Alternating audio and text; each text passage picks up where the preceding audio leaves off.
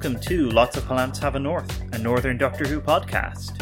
I'm Kieran, I'm Bramwell. I'm Jacob.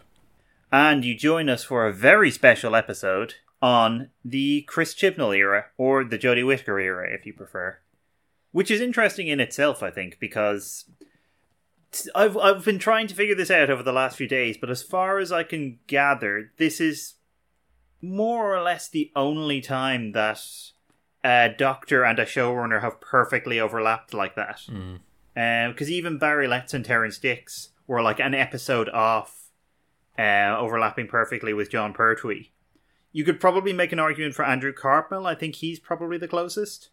But obviously, in the um, for one thing, he was he was the script editor rather than the uh, overall producer, and uh, and then obviously in the modern era when those uh, titles are more closely linked, Russell T Davies had both Christopher Eccleston and David Tennant. Steven Moffat had both Matt Smith and Peter Capaldi.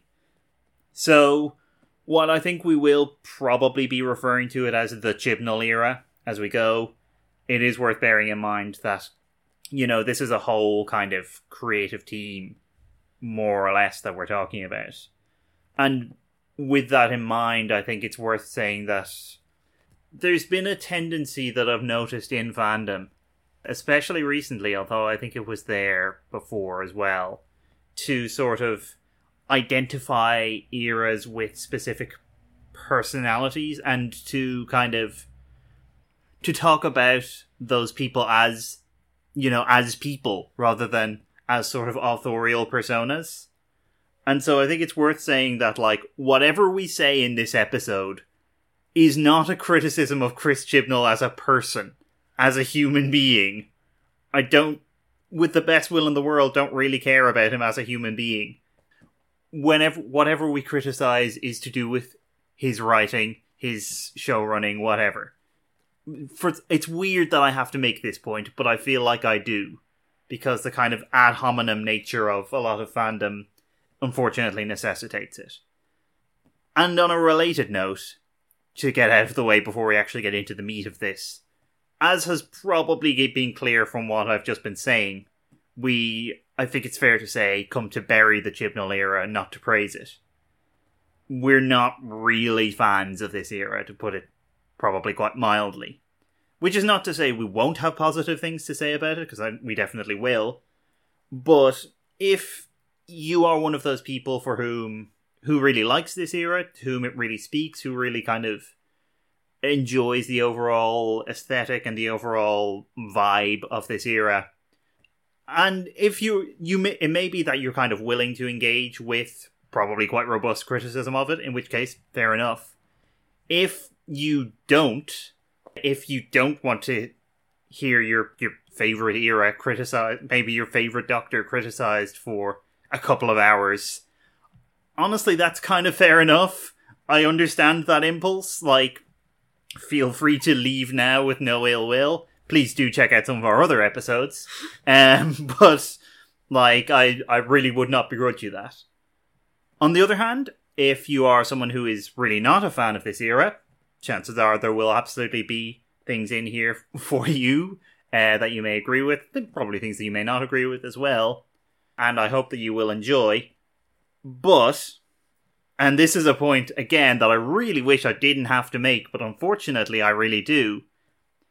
If it is the case that you are not a fan of this era, you're not a fan of, particularly of Jodie Whittaker as the Doctor, specifically because of the existence of a female doctor because of some of the casting choices in this era, uh, because you think it is too woke. In fact, I would broaden that out if you are the kind of person who uses the word woke in a pejorative sense. I would probably say this is not for you. And in fact, I would go slightly further than that. I don't really want you listening to this because I probably don't want to be associated with you even indirectly, if you sincerely hold those kinds of opinions, please go. With that out of the way, let's actually get into the meat of the thing. And I thought it would probably be best to start, especially given all that I've just said, by actually outlining what we think are some of the good features, some of the positive features, some of the things that we like about this era. So, I don't know, Branwell, do you want to start? I can do, yeah. Um, it's I have to admit it's a bit thin on the ground, but I like the theme music and the theme visuals for this Mm-hmm. era. Um, I think that there were some individually good actors and good performances. I do, in principle, like the the fact that the writing team is considerably more diverse than some previous.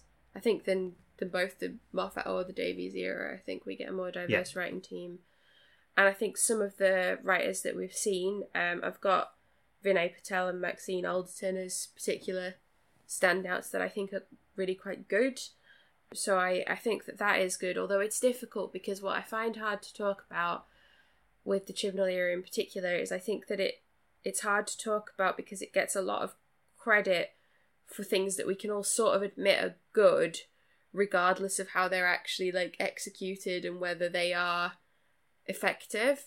So I didn't want to just say like it, I th- do think it is inherently good to have a more diverse writing team, but I don't know how to explain this, but I think we're probably going to come back to the um to the fact of it getting some sort of easy plaudits, but I think that's one way you can fairly sort of uncomplicatedly just say that is a good thing that was done and it's good to give those writers some work but also I do think it can only enrich the show to have a diversity of perspectives Mm.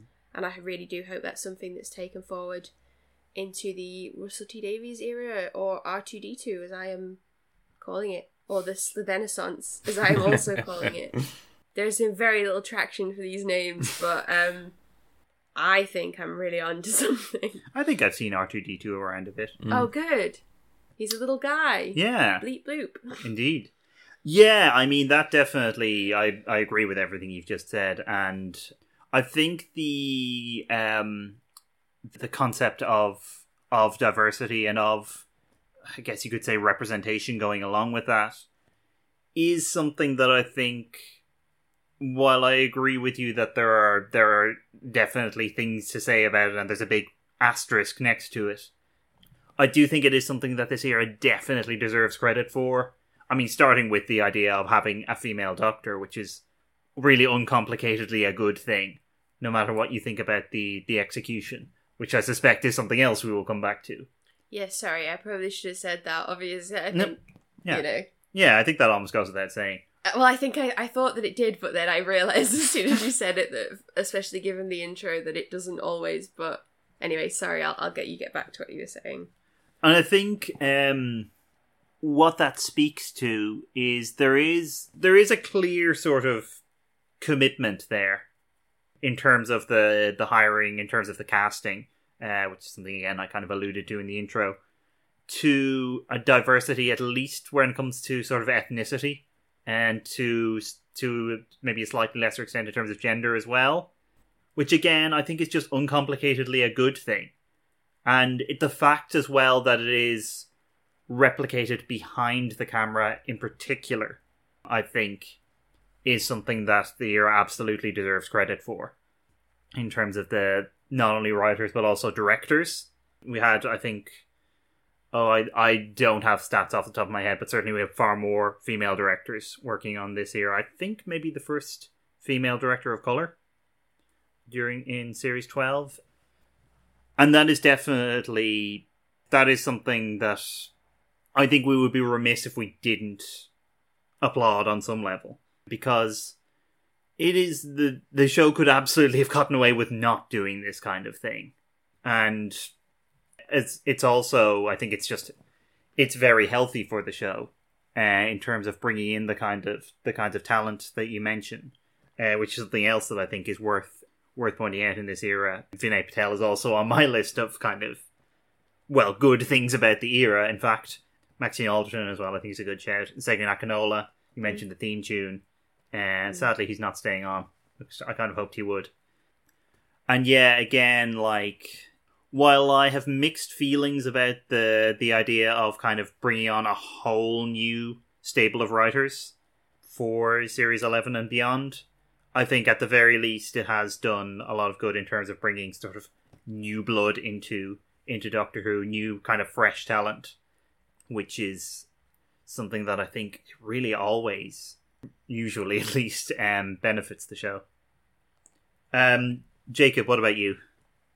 Well, yeah, as you said, it's kind of thin on the ground, but I I completely agree with the theme tune. I love the theme tune. Like it's I think it's my favorite theme tune and title sequence of the modern era. Like it's I don't know, it's kind of like a it's almost like a revamp of the of the original theme song, which I really like. Yeah. yeah. Um you know, it, it's it's kind of yeah, a mix of sort of the modern and the original and it's really good. And kind of the incidental music as well, like we were saying, the change of composer. I always had kind of this this uh, I mean, we've talked about this before. I always had this problem with Murray Gold being too kind of uh, loud and kind of uh, very obvious, and I I think mm, um, yeah. Segun incidental music is much more subtle, and again, that's something that I think is great. There's also been a sort of attempt to take a more kind of global approach in terms of location, particularly mm. with kind of historical stories and stuff, which I think is a good thing you know, so like we, we obviously had the, the kind of uh, demons of the Punjab, looking at kind of the partition of India and things like that. I, I don't necessarily think it's always been executed as well as it could have been, but I think it is at least nice that there's some attempt to try and be a bit less Eurocentric. And I think I think broadly like there are it's very frustrating because there are some impulses and instincts in this era that I think are good but they've not been executed well. So I think we'll get onto this in more detail, but like the whole timeless child plot line, I really don't like at all. I don't like the the way in which it's done, um, and kind of the content of a lot of it. But I do kind of sympathise with the idea of trying to, you know, kind of mystify the Doctor's origins somewhat uh, you know, I think there is some. I mean, I love the McCoy era, right? So that's kind of. I don't really, and I'm not really continuity obsessed. I mean, the very strange thing about this era is it's kind of both hmm. trying to rip up continuity, but at the same time is also, as we'll talk about when we get to the bad stuff, is kind of continuity hmm. obsessed. I think, and I also think the decision in the first season to kind of move away from returning villains was something that I really thought was a good move. I mean, unfortunately, they then went massively back on that. I mean, mm. they've hmm. gone the total opposite direction since. And I mean, the the point about diversity, like, I do think it's a good thing. Uh, like, I'm glad there's a female doctor, but like, if there's one thing that I would say, I'm kind of thinking of like someone like Emma Dabiri's critique of the idea of like diversity and inclusion. I think the mm. problem very often incl- and this including with Doctor Who, is that often forms of diversity and inclusion tend to be kind of these these buzzwords, and there's kind of a very superficial form of representation, and I think that's what we get in this era. It doesn't go far enough, and I think it's tied up with a. Unfortunately, it's been tied up with a very kind of problematic centrist politics that effectively means that the kind of the calls for diversity aren't really addressing kind of key issues that are that are causing you know racial and gender inequality etc so we'll get into i'll get into that more with the bad because i don't want to you know sort of take up the good section with loads of criticisms but that's kind of broadly my kind of take. So there's some good stuff in here but frustratingly i think a lot of it is either undermined or doesn't go far enough. Um, but yeah. Yeah, I think that's um I agree with that. I I think that's and I think that's um a very good kind of um counter to the uh the what Branwell was talking about really in terms of the the plaudits that this era gets, some of which I think are somewhat deserved, but the extent to which it gets applauded as this kind of beacon of um of representation and how shallow that can be, I mean, I would echo what you were saying and also just generally encourage people to read Emma Dabiri's What White People Can Do Next because it's really good. Yeah. One other thing I want to mention actually before we get off this, um, before we get off the positive, this is going to sound like damning with faint praise, but one thing that this era has produced that I really, really like is some of the kind of ephemera of it, and some of the stuff that is kind of apart from the show itself. So, especially during the first lockdown in the kind of first half, well, really throughout 2020, uh, there was some really great stuff being produced. There was that little video that Jodie Whittaker recorded in her house, which some people have suggested is actually her best moment as the Doctor, which I think is really only slightly facetious.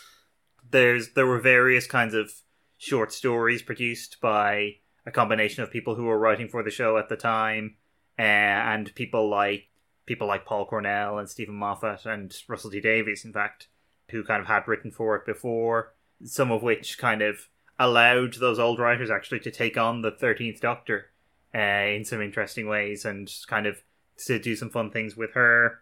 Uh, there was all the stuff around the um, the watch-alongs, organized principally by Emily Cook, where we had like people kind of reprising roles for short little fun video cameos and things like that, which I would absolutely include as part of this era because I think in spirit at least it does it does fit in and and some of that kind of stuff was organized um, by Chris Chibnall as well. So I think you know credit where credit's due. That was a really interesting kind of part of the show's history and one that I kind of have uncomplicatedly fond feelings for because it was a really ni- it built a really nice sort of sense of community uh, at a time when that was very much needed. And uh, oh, worth shouting out to the quiz of Rassilon as well, who um, did some uh, some really cool Zoom quizzes during that time, and we came third in one of their quizzes. And we didn't. We haven't played it since, so I would Yeah. say reigning third place. I think I think Yeah, we would have we would have improved even further if we. If Oh yeah, yeah. We we had we had to retire gracefully. Um, so yeah, like I know it it do, it does feel like kind of um as I say like damning with faint praise to say the ephemera of this era was really good. And maybe it is to some extent, but I I do feel I I do feel it would be remiss not to talk about that kind of thing because I think it has been an important part of the experience of the show over the last couple of years really. I will also say it warms my heart when I see like little girls Mm. dressed as the Doctor or Mm, getting mm. excited about the Doctor being a woman. So, um, I'm glad that I'm glad for them, and I'm glad that they enjoyed it, and it's very sweet and heartwarming. Yes. I mean, we might talk a little bit more about that actually when we get on to talking about the Thirteenth Doctor herself. Mm. But yeah, absolutely. Any any other sort of positives we want to touch on before before we move on? I think I've pretty much pretty much said all of mine. Oh no. Sorry. okay, well, in that case, now that we've gotten the positivity out of the way, let's move on to what we think are the core problems of the era then, because clearly we think there are problems. So, hmm. I guess, Jacob, do you want to start us off? I feel like this is the, the job you were born for. Um, Right. Well, um, I'm just going to warn everyone now. This could take a while. Okay. Basically, uh, uh, okay. So I have obviously I have a kind of political issues with this era and the kind of ideological stance and ideological work that it does. But I, I I will leave that to one side for the minute. I'm just I'm going to start with the kind of uh, more of the sort of artistic uh, problems, if you like. So I mean, the main thing is I think a lot of it is very poorly written. You know, like most episodes, kind of structurally tend to be quite messy. I find that there's key information often isn't foregrounded, or there's a massive info dump somewhere in the episode. I mean, the the timeless child is kind of the obvious one, Hmm. where this entire change in the plot is just you know, sort of there's this I can't remember how long it is. There's this whole section where the story is just told to the viewer, and the power of the Doctor as well is another one where structurally it was just kind of all over the place. Like characters just appeared out of nowhere. I mean, like Ace is down in the volcano, and then Graham suddenly appears. You know, think with with very little kind of explanation, weird things like that, and and Dan disappears at the start, which I thought was very weird as well. Mm, I don't know why you wouldn't have just let him leave at the end of the previous season, but you know, I think, I mean, I'll go more into this later when we get to kind of talking about the companions and the Doctor, but I think a lot of the characters aren't very uh, sort of rounded or well written or complex. Mm. In terms of the kind of political issues with this era, essentially what it's putting forward, and, and I'm sorry, Kieran, I'm kind of stealing from your article here, but I agree with it. Um, is is a kind of it's a, it's essentially like a centrist liberalism is what it's putting forward. So I mean, like the kind of touchstones for thinking about that is something like Kerblam. Mm. You know, it's kind of space Amazon, uh, and it's kind of revealed to be this exploitative company. And the conclusion is, of the story isn't that there's a problem with the system, as a whole, it's that, as the doctor puts it, it's not the systems that are the problem. And she talks about the people kind of taking advantage of it. Or Tesla's Night of Terror, you know, which is kind of, there's that suggestion in there that Tesla wasn't successful uh, because he didn't kind of think in a business like way, he didn't think as a businessman. And in that episode, there's this kind of weird use of the alien as a sort of mer- metaphor for a kind of parasitic capitalism you know, um, that they, they want to steal Tesla so he can make things for them, and the, the whole point with the I forget the name of the alien race now, but the whole point is that they sort of go through the universe, stealing other people's technologies using their ideas, and there's a parallel I think between that and Edison in the episode. But the problem is that by placing or framing it as an alien threat, and specifically using the line that wasn't Edison, it kind of externalizes that kind of parasitism from capitalism. It suggests it's kind of an anomaly or an aberration rather than something that's in some way inherent to a capitalist society. And so, I mean, really, what I mean by I say centrist liberalism, what I mean by the liberalism part of it is not the kind of pejorative way in which liberal is often used, particularly in an American context, for people who are maybe on the left generally.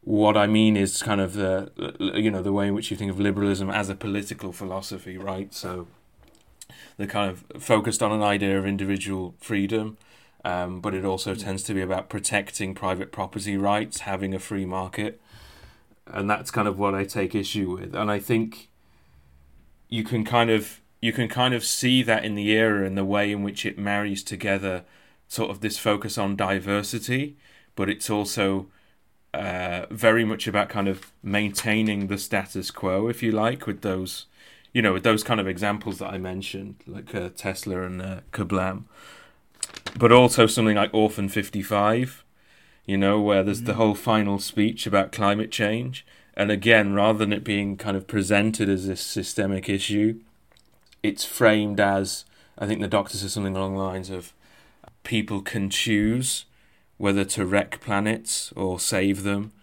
Uh, and there's this emphasis on choice and individual action rather than recognizing that actually it's it's a systemic issue. It's an issue to do with, you know, kind of top companies, big oil. Uh, it's something that individuals can't do a lot about, and that doesn't mean people shouldn't, you know, recycle or whatever if they want mm. to, but um, it is worth recognizing that the individual can only do so much. And again, I think the way in which those political messages are incorporated into the era is is put through very poor writing again. So I don't have a problem with Doctor Who being political. I know that some people do for some bizarre reason. Well, here's a news flash it's always been political You know, like the Davies era is very political. We've talked about the mm. Letts and, and Terrance Dicks' era, and I might not agree with the politics of that, but it again, it's a it is a political era. It talks about kind of the environment extensively and energy. Mm. So you know, we've talked about the Moffat era, and I've done political readings of the Moffat era, so it's it's always there. But I think what the problem is with this era is that there's no subtlety or skill largely to how the political messages are incorporated into into the text. So it's like orphan 55 ends with this speech about climate change which we don't need because you have shown the effects of climate change in the episode. It doesn't need to be so on the nose. Or something like you know something like rosa where you have these kind of history lessons Hmm. embedded throughout the story and and that's fine. Like there's no there's n- again there's no problem with with the history but you need to show it rather than tell it. So like when they first land and Ryan is kind of immediately attacked by someone hmm. that's a good way of kind of conveying this stuff. Hmm. But having Graham being like you know oh I remember this because I learned this in school or because I'm a bus driver and I remember it, that and then kind of giving this historical explanation that doesn't really work. And I, I don't think it works on a level of even effectively trying to get those messages across. You know i think what the the strength of kind of uh, you know a piece of artwork or a, or a, a you know a, like a literary text or whatever is that you can have a kind of emotional connection. And i think it's kind of almost sapping that out of um, you know, and they've gone to some really interesting places. I think in this era, um, you know, obviously Rosa being one, like, I, but I, I don't feel like they've really done a very good job uh, of kind of executing um, that stuff. And I also think it's worth saying, I, I hear a lot people when they debate this era, they tend to go on either one of two sides, and both frustrate me. So you either get people who I completely disagree with, who say, as you as you were saying at the start, Doctor Who is too woke um, now because it's because it's got political messaging in it. That's rubbish. Like I said, it's always been political. But then you get the other side, which often tends to to try and respond to that.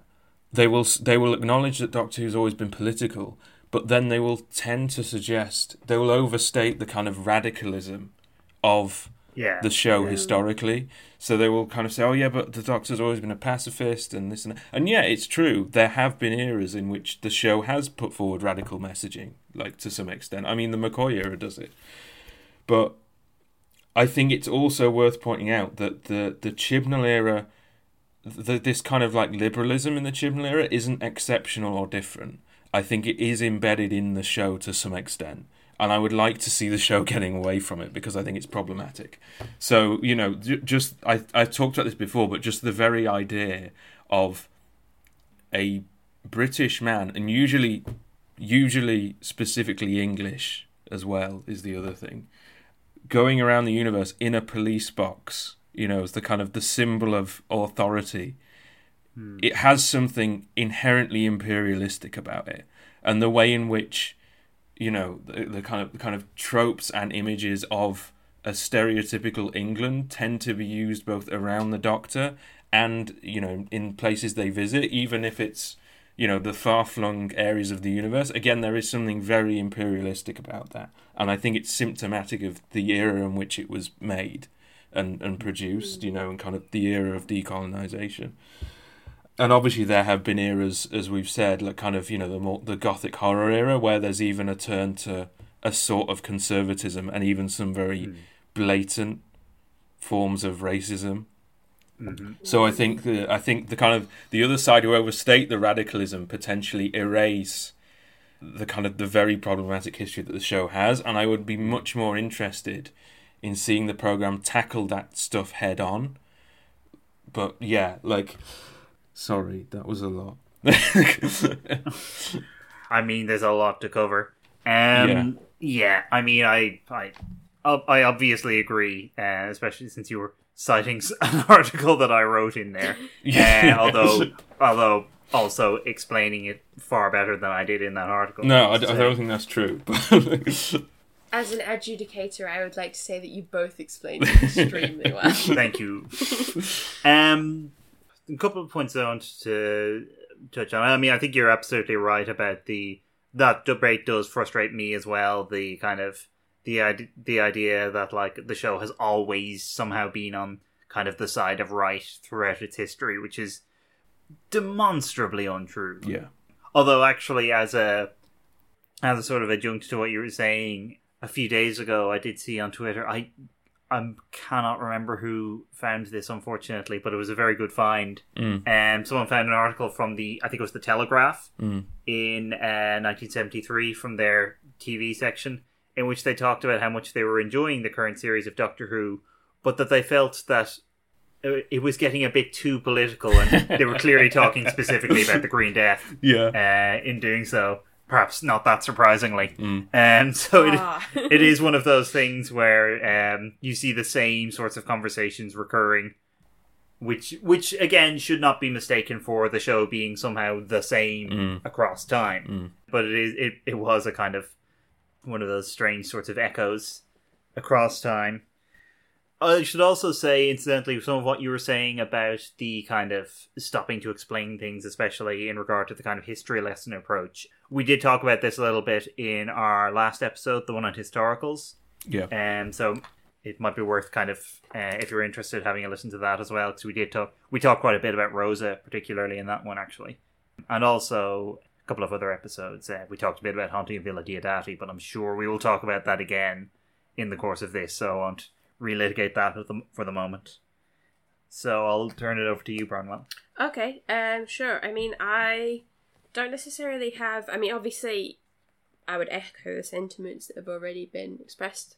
I think you're probably both better at explaining the sort of polit- the specific political leanings in this era than I am. I do have some criticisms of the writing. One of them is that there's a sort of dearth of episodes that are about things other than just this is an episode of Doctor Who. Mm. Yeah, yeah. Mm. Um, I think there's a lot of episodes that don't really have a theme, Hmm. and then when they do, there's a tendency to sort of fumble the message, which I think Mm. um, is it Andrew Ellard that's been particularly pointing this out in Yeah.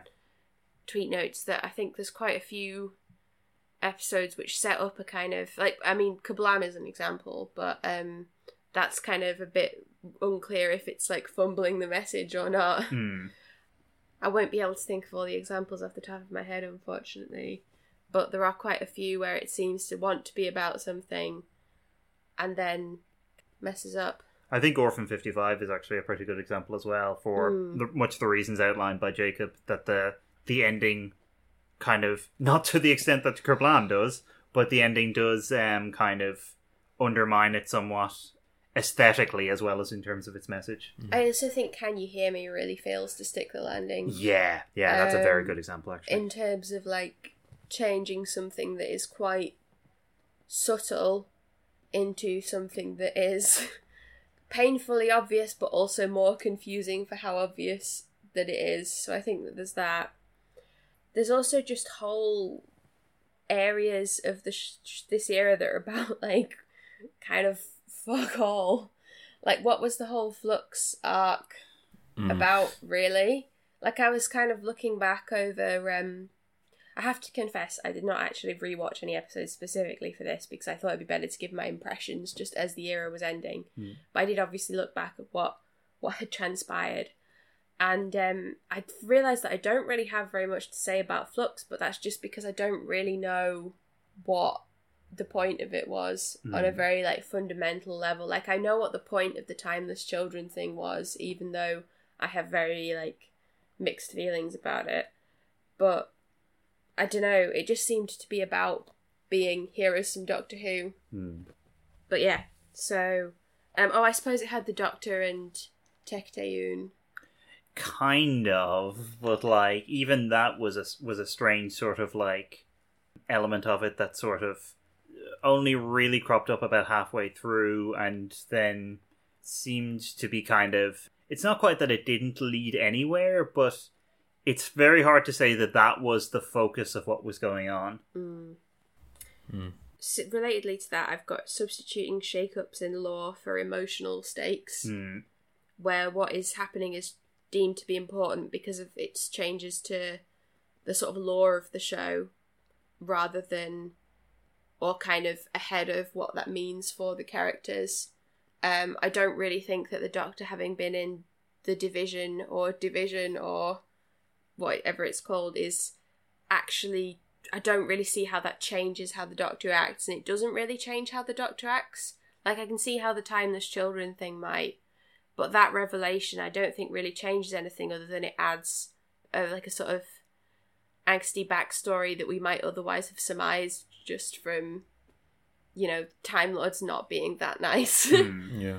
this is also going to be a bit difficult to explain without me sounding weird, but also nobody has like a real sort of sexuality. Hmm. Like the show feels very sort of sexless in a way that the Moffat and the Davies era weren't. And I get that it's a family show, and so there's not going to be like non-stop sucking and fucking, and nor would anybody want that. Oh, I'm I'm so excited to t- to tick the explicit tag on this episode now.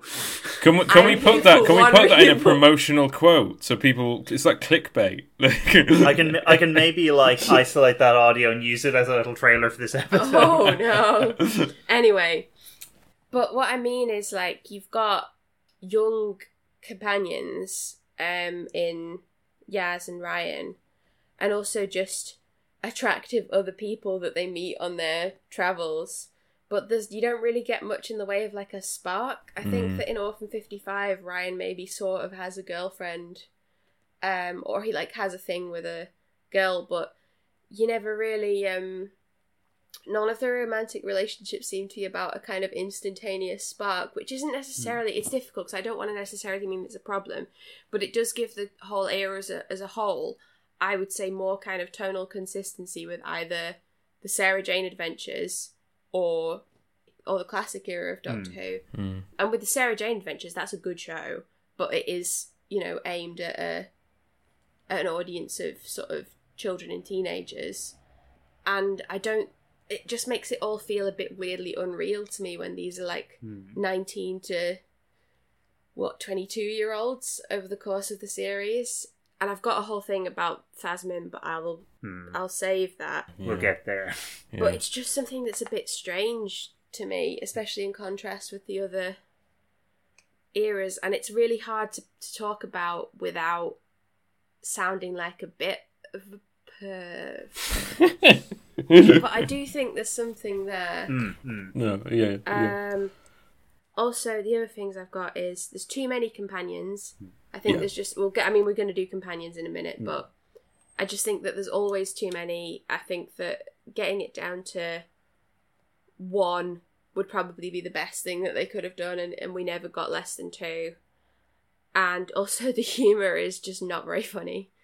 Um, not across the board, like because you've got a lot of different writers, but um, I don't know. There's a lot of stuff that is framed as if it's a joke, and I'm just not enjoying it. I'm not having a good time. Like Mm. the what was the one you were quoting at me before we started recording? Oh, the uh, the we'll have to have a conversation. yeah. Oh, the Wi-Fi no. goes down in resolution, which uh, has been haunting me, Mm. uh, much like Villa Diodati, for the last couple of years. Yeah, except that Villa Diodati had a solid like first half.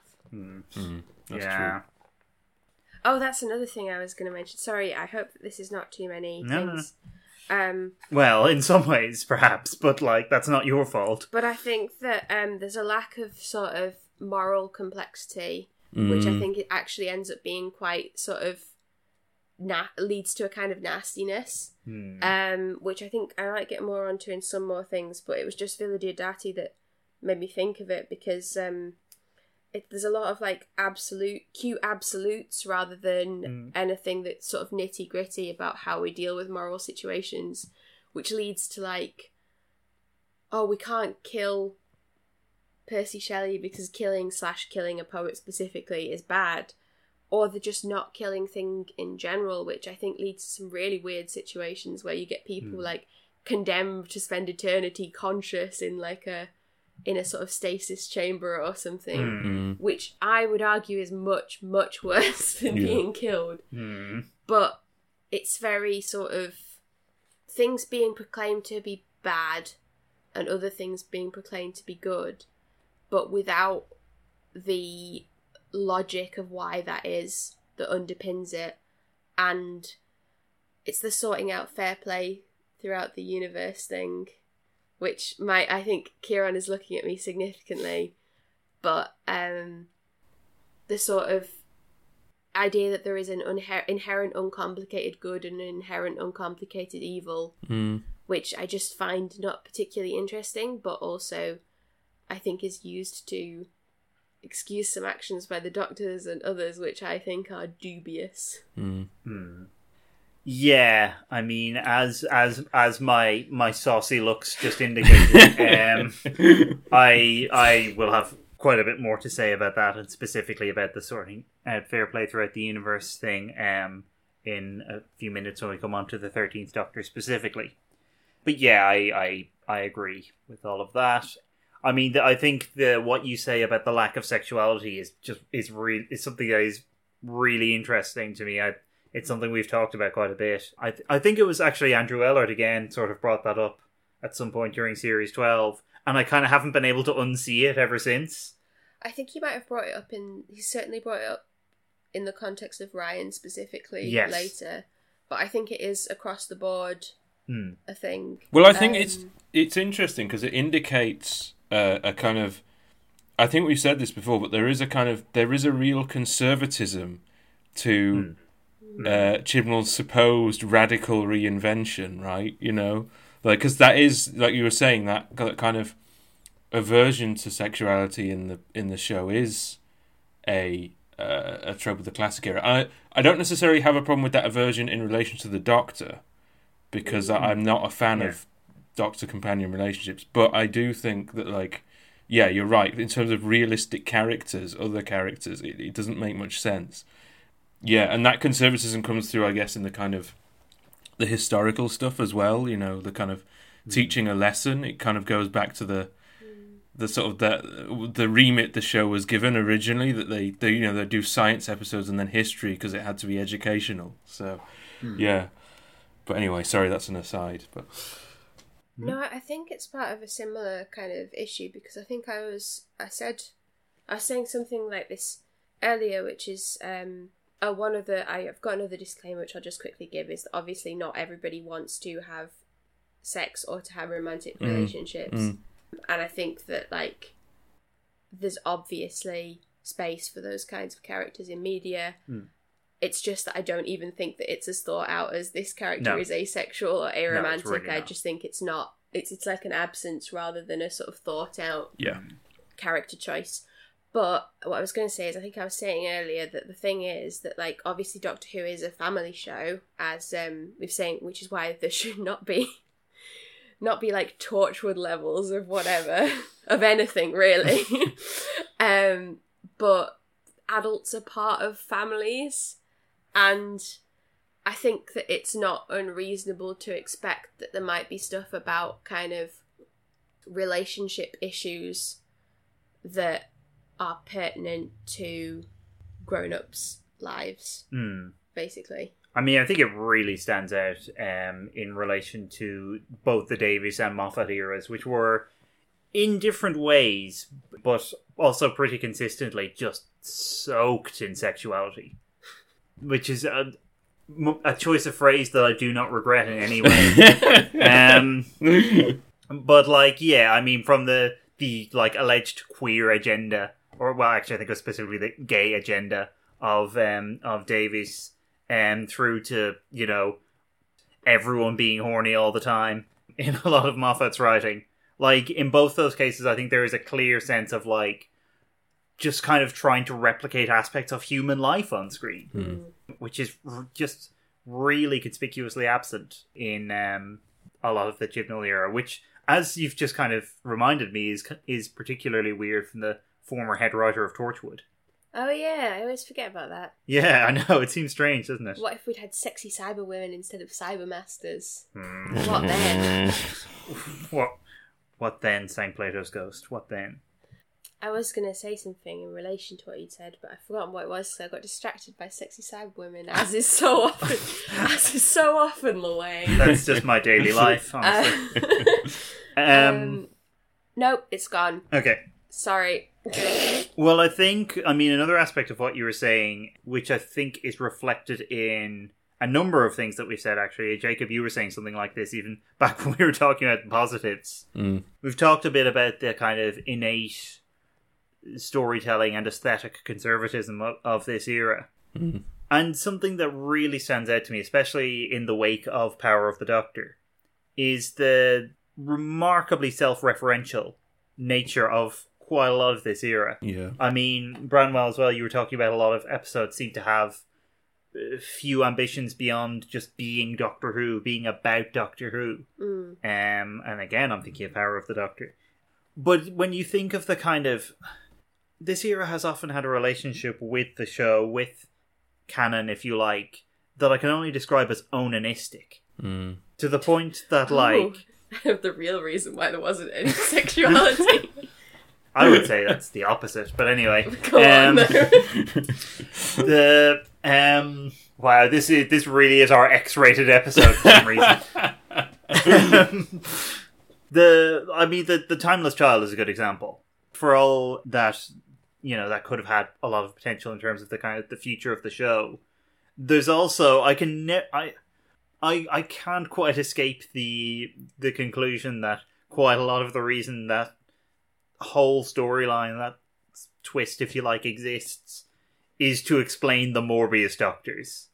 yeah. Like, and it, I, I, I'm not suggesting that's the whole reason it exists because I really don't think that's the case. But it's strange how how it seems to be almost kind of framed against that Mm. in an odd sort of way, and we've had kind of retreads of old old plot lines and old concerns of the show without really moving beyond them. I mean, I think the the example that's been really annoying me um in kind of the the final episodes of the era is the kind of sort of nudging towards the idea that the doctor's relationships with companions uh, of any kind by the way not just romantic relationships could be kind of inherently exploitative and inherently toxic which is not a bad idea in itself it's just kind of a shame that it goes quite a bit less far than Clara's entire plotline did only a few years ago,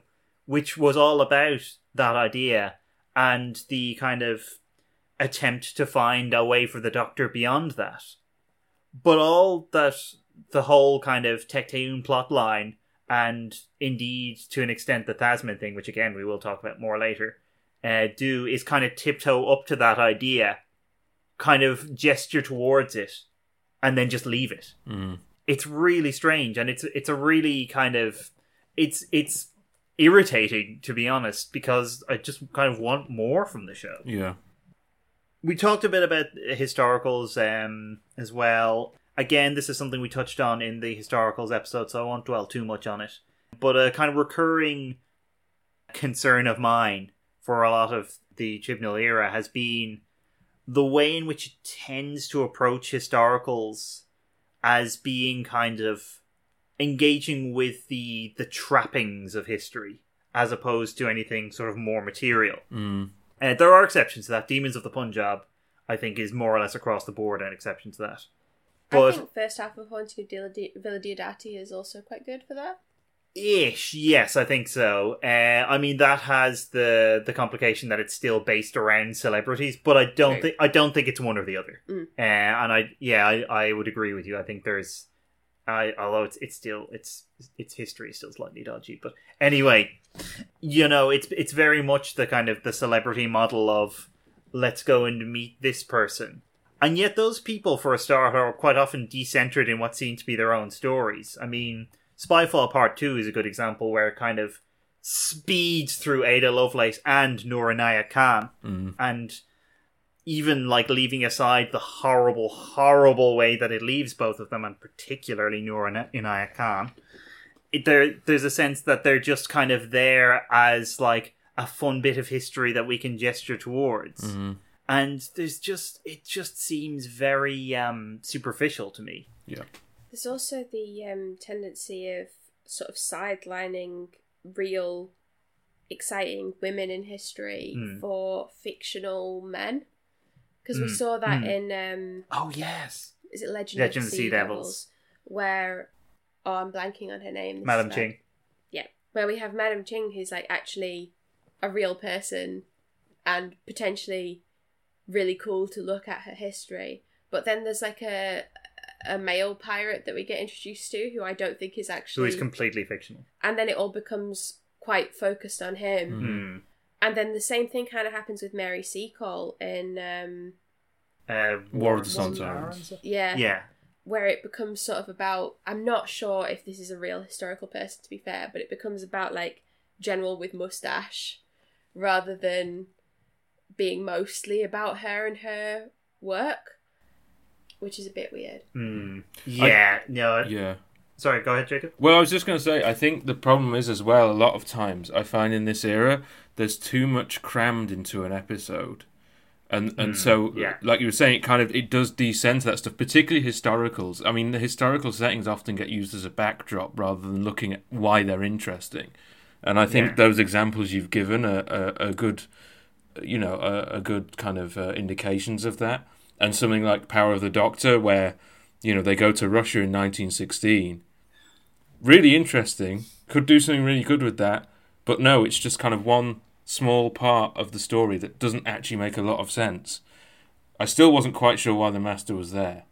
I, I I don't understand that at all. But there is quite a lot that I will forgive just for playing Boney M's Rasputin. Yeah, yeah, that's true. I mean, if I have one sort of coherent aesthetic philosophy, it's that hearing Boney M's Rasputin is just always going to be a good thing. Mm, mm. I got to see the Masters just dance moves. Yeah. We have that shared history. One more um, point that I want to make before we move on. I think we have a couple more points we want to get through as well, but one in particular that I really want to touch on. This one's a little unusual for this podcast, actually, because um, we've tended to talk, when we talk about uh, different series, we've tended to mostly talk about the text of the episodes themselves, just because that's kind of what's available to us. We don't tend to talk so much about the sort of paratext around the episodes but I really want to talk about the marketing for this era, era Oh. because, yeah, it's been appalling, Yeah. absolutely appalling. And I don't, I don't know what the reason for this is. I have some ideas, but you know, this is this is something where it may be that like there are kind of some kinds of internal pressures that we don't know about that we may find out about at some kind of later date. But it's been so strange how how little marketing there really has been for a lot Mhm. of this era. We've tended to get very short trailers, uh, which don't tend to show off very much. I mean, the Series 11 trailer after uh, Woman Who Fell to Earth aired was just the guest stars that would be in the rest of the series. Mm. Even the air date of Power of the Doctor was only confirmed like two weeks before it was actually on Mm. and it's there's a kind of there seems to be well in fact i know there definitely is a kind of obsessive secrecy around quite a lot of of this era and i'm i i'm quite comfortable speculating about that because i know something similar was done with um, broadchurch um which obviously which chris Chibnall was also kind of in charge of where i think it, there's a reliance there's been a reliance overall in this in this era on surprise as a kind of almost the primary reaction from the audience. So whether that be the kind of introduction or reintroduction of a, a villain, I mean most obviously there the the master in Spyfall at the end of part one, or like I mean I suppose the the sort of key example of this would be the introduction of the fugitive doctor, which is also I think the the one point where I think that really worked Mm. uh, in this era where this character was introduced and we just did not know what was going on. And that for me was actually kind of a highlight of the era just because Mm. it was a genuinely nice surprise and it was great to see all kinds of interesting speculation about who this was, where they could fit into the Doctor's timeline, what this could mean going forward. And it's really, I feel, the only time we've had that kind of interesting speculation about what could be going on in this era. And I think this particularly stands out right now because of the sheer level of kind of um not even kind of overt marketing, but the the level of kind of crumbs that Bad Wolf and Russell T Davies have been throwing out for the the upcoming specials in 2023. Obviously, kind of casting announcements, even a short trailer already, and just all kinds of like little bits and pieces. Even like Davies kind of dropping little hints about things in interviews. All things that are kind of calculated to make people excited, to make people start speculating, to make people start wondering, oh, what could be going on? Like, even in terms of speculation about who's involved, like the fact that Rachel Talalay was, was involved in directing, which kind of, I suspect, was deliberately allowed to kind of to leak a little bit, even in terms of like their kind of filming in public places to allow for this kinds of inf- kind of information to circulate that kind of thing has been so absent in this era. And some of that might be a reaction against. I know, um, like a lot of fans weren't terribly happy about the fact that the return of John Simm's, Master in World Enough and Time, was in a trailer before that episode aired, Mm. uh, which I yeah, didn't really care about, to be honest. But uh, I can understand why people would. And so maybe on some level it's a kind of reaction against that kind of thing. But if so, it went ludicrously to the other extreme. Uh, to the extent that I think really kind of harmed the show in my eyes. We still have John Bishop though. Well, yeah. One mad lad posting set photos. Oh, yeah. John Bishop single handedly being the marketing department for Doctor Who at one point. that was funny. yeah. But yeah, it's nice, especially because like um, I know it's a bit. I know it's not probably not true the thing going around about Disney having some involvement in Doctor Who that's from the Telegraph, but like people are talking about it. Mm. Like, not the like no publicity is bad publicity thing, but like at least some publicity Yeah. would be good. So it's kind of nice that people are talking about the show again and the logos out and all that stuff. Even if not all the fans are pleased by the revelations, that's part of the experience. Mm. Mm. Whereas if there's nothing, then it's kind of it, it feels sort of like the fandom aspect of it goes into hibernation a little bit. Yeah. Whereas actually, it's kind of nice to have little details to obsess over and think about. Ooh, what does this bit of the new logo or trailer or whatever mean, and what's that? And I'm looking forward to that kind of stuff again. Even though I tend to like miss a lot of important things, I didn't realize that David Tennant was going to be the next Doctor. I mean that that was like purely fan speculation. I mean that's I, another good example. I of was that. surprised. So before we move on, then, is there anything we want to kind of uh, any more any more problems we want to talk about, or anything we want to kind of circle back to? One thing that I do want to bring up is um, the timeless child plotline because I've kind of mentioned it, but I've not really explained why I don't particularly care for it. Because I think you're right. I, I definitely got the feeling, like you were saying before, that uh, maybe this was there to explain the Morbius doctors. I think there's definitely an element of that. But I also, uh, again, like I was saying earlier, I don't have a problem with kind of mystifying the origins of the Doctor. I actually think that that can be quite a good idea. What I have a problem with is the way in which it's been done in this particular instance, because again, I think I think there is a kind of problematic political element to it where I think the the Moffat era had set up this kind of thing of the Doctor, you know, particularly in something like Hell Bent, the Doctor being a kind of outsider, and in Listen as well there's almost a suggestion that he's with the kind of the native race of Gallifrey rather than the Time Lords or something like that. That's what it seems to be. You know, he's outside of the city, kind of in that in the barn.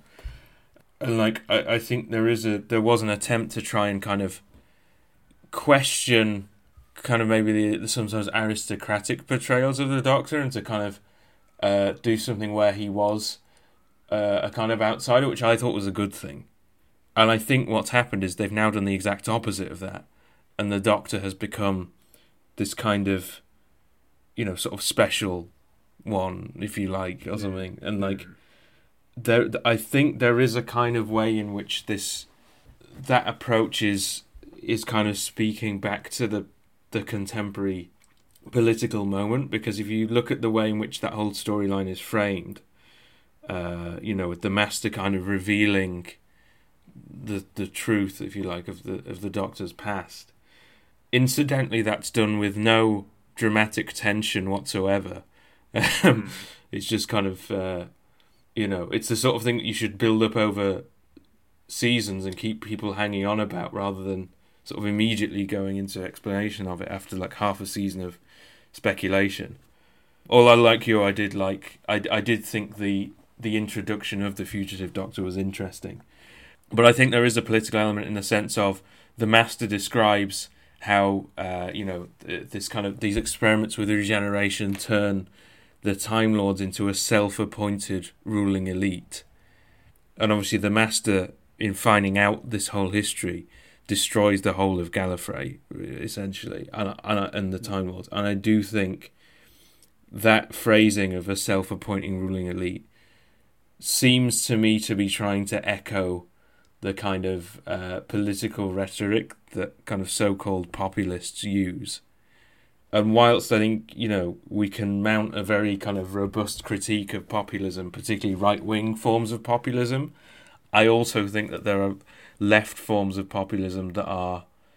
Uh, I mean, I hate the word populism; it's not useful, but f- as a shorthand, I, you know, for what I'm describing, you know, kind of movements like Trump and Brexit, but also Sanders and Corbyn, I think it's useful just for ease of communication. But yeah, it's there seems to be something in there of not accepting that actually some of the criticisms particularly from left populists, of a kind of technocratic ruling elite and the way in which they maybe have curtailed democratic forms of engagement actually is a legitimate criticism. And again, this goes back to the liberalism of the era, the fact that it does seem to be in some way condemning that, invoking that stuff through the master. Um, but yeah, I find it, I find it very elitist the way in which the character's kind of origin story has been changed. I'm I'm not what I will say is I'm not critical on the basis that I want the show to be pure and unchanging, which I think is yeah. what some people seem to want. Some people don't seem to be happy with any form of kind of change whatsoever. And I think I think the show does need to change. And again, I think that impulse that impulse was the right one. It's just been executed in a very kind of uh, underwhelming way. It's also just the the sort of making of the Doctor as a sort of special character. Yeah. Just by a sort of accident of yeah. Well, not birth, but an accident of arriving mm. um through this portal rather than um anything sort of in terms of personality or temperament or mm. it's just a sort of uh, specialness that is predestined by I think it would have been interesting if the child had not been the doctor that had given the regeneration. Yeah, yeah, yeah I agree. yeah.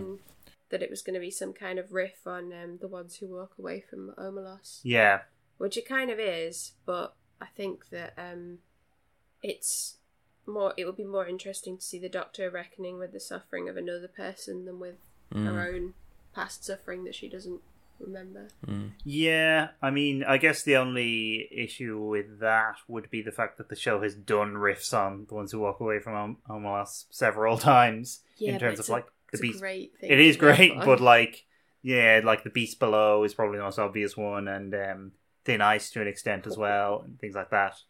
But yeah, I, I do I agree, and I, I think that special one impulse really irked me at the time and continues to. I think in terms of mystifying the Doctor's origin or remystifying the Doctor's origin, the Timeless Child strikes me as very strange because it's sort of pulling in both directions at once as yeah, well. Yeah. On the one hand, it is mystifying the Doctor's origin because there's a sense of, oh, where did they come from originally? Mm. But then it also gives us uh, what seems to be a fairly complete list of, like, everyone they've ever been. And this kind of tracks them through through history. Mm uh, or through their, their personal mm. history. And it goes um, it goes back to kind of something that Ben Aaronovitch said about the you know the the kind of the McCoy era when they were trying to do that remystification. I remember seeing an interview. He said you don't want to give it away because then you spoil the mystery, and that was the kind of problem they had of knowing when to Mm. do what, you know, and to say what. And I think I think here is, is you're right. He kind of it's pulling in both directions. Yeah. Yeah, I, I, I mean, I don't really have any more to say about the, the Timeless Child thing. I think, in a way, what's strange about it, given it how much it had been built up as this sort of huge revelation after which nothing would ever be the same again, is the extent to which everything is the same again afterwards. Like, it's had surprisingly little impact Mm. on the rest of the series. There was the Tecteun stuff in uh, the sort of back half of of Flux, uh, and some kind of implied ramifications from that. But otherwise, other than a, a couple of glorified cameos, frankly, from Jo Martin, Mm. not much. Uh, which is kind of, I think, almost fairly damning in itself. The extent to which you can apparently do this big restructuring of the Doctor's origin, and it it has virtually no knock-on effects Mm. Other than popping her in prison at the beginning of the next episode. So yeah, I think um, if if we're finished with if we're finished with the core problems of the era, then it might be time. This might be, in fact, be a good segue to move on to the timeless child herself. Well, not really, but the thirteenth Doctor. hmm There's, there are a few points that I really want to talk about with the 13th Doctor, but I think the place we have to start, really, uh, as I've kind of alluded to a little bit earlier, is just the sheer fact of her gender, of her being the first female Doctor.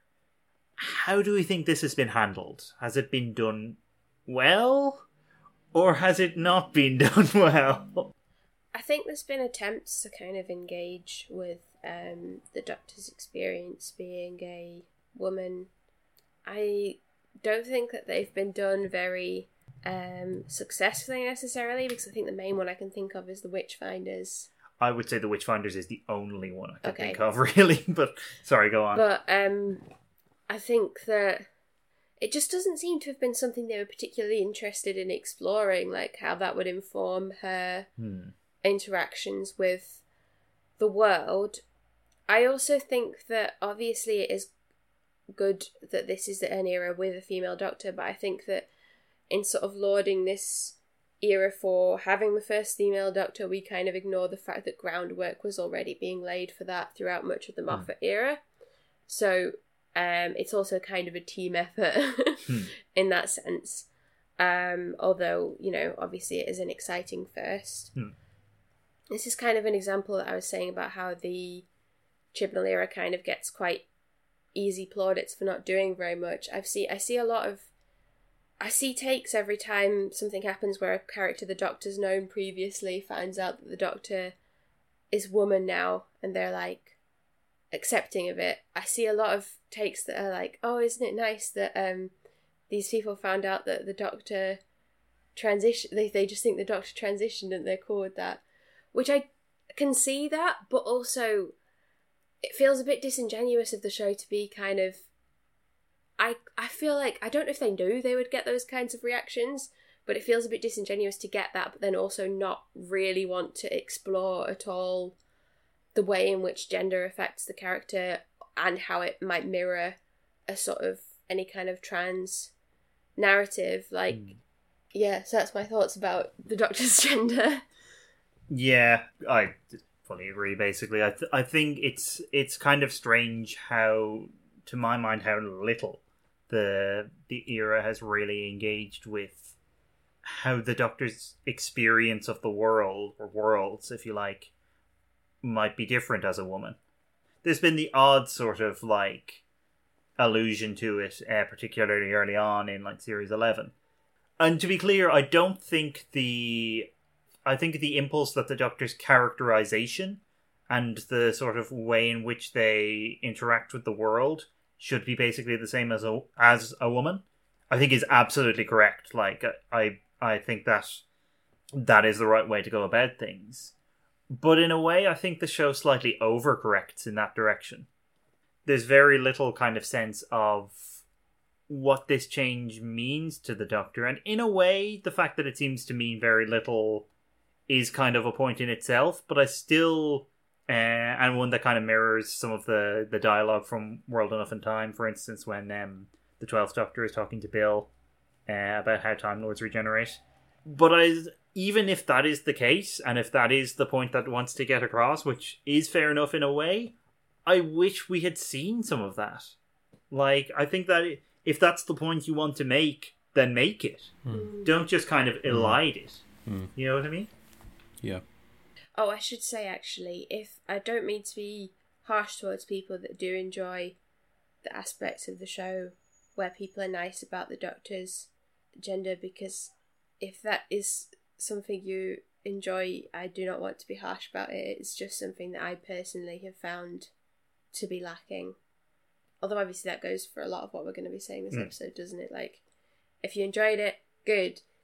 You also have a right to not enjoy things. Uh, Yeah. I, I I fully agree with like everything you said. Like, I I think the only other thing I'd maybe add as well is I feel like I think there's something problematic in you know Chris Chibnall when he came in, he's talked about the idea that he wanted this era to be an ensemble piece. Like I think he sold it to Bradley Walsh as kind of like, oh, it's going to be more like a like Star Trek, and that it's going to be a team effort.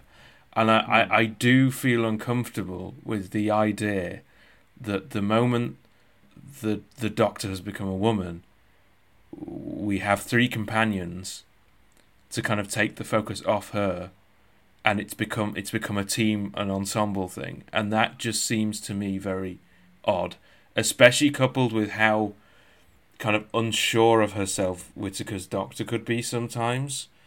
And I also think the other point to make is I just feel like her characterization has been very, very flat. Hmm. Like there's uh, this kind of goes back to comments that were being made earlier, but there's no. It's not multifaceted. There's no complexity. All the kind of darkness has, be, has been extracted from the character. I'd say for the most part. I, you know, there aren't many points where she does something that's morally ambiguous and it's questioned. I don't think that happens very much, um, Hmm. and I think that's kind of an issue too.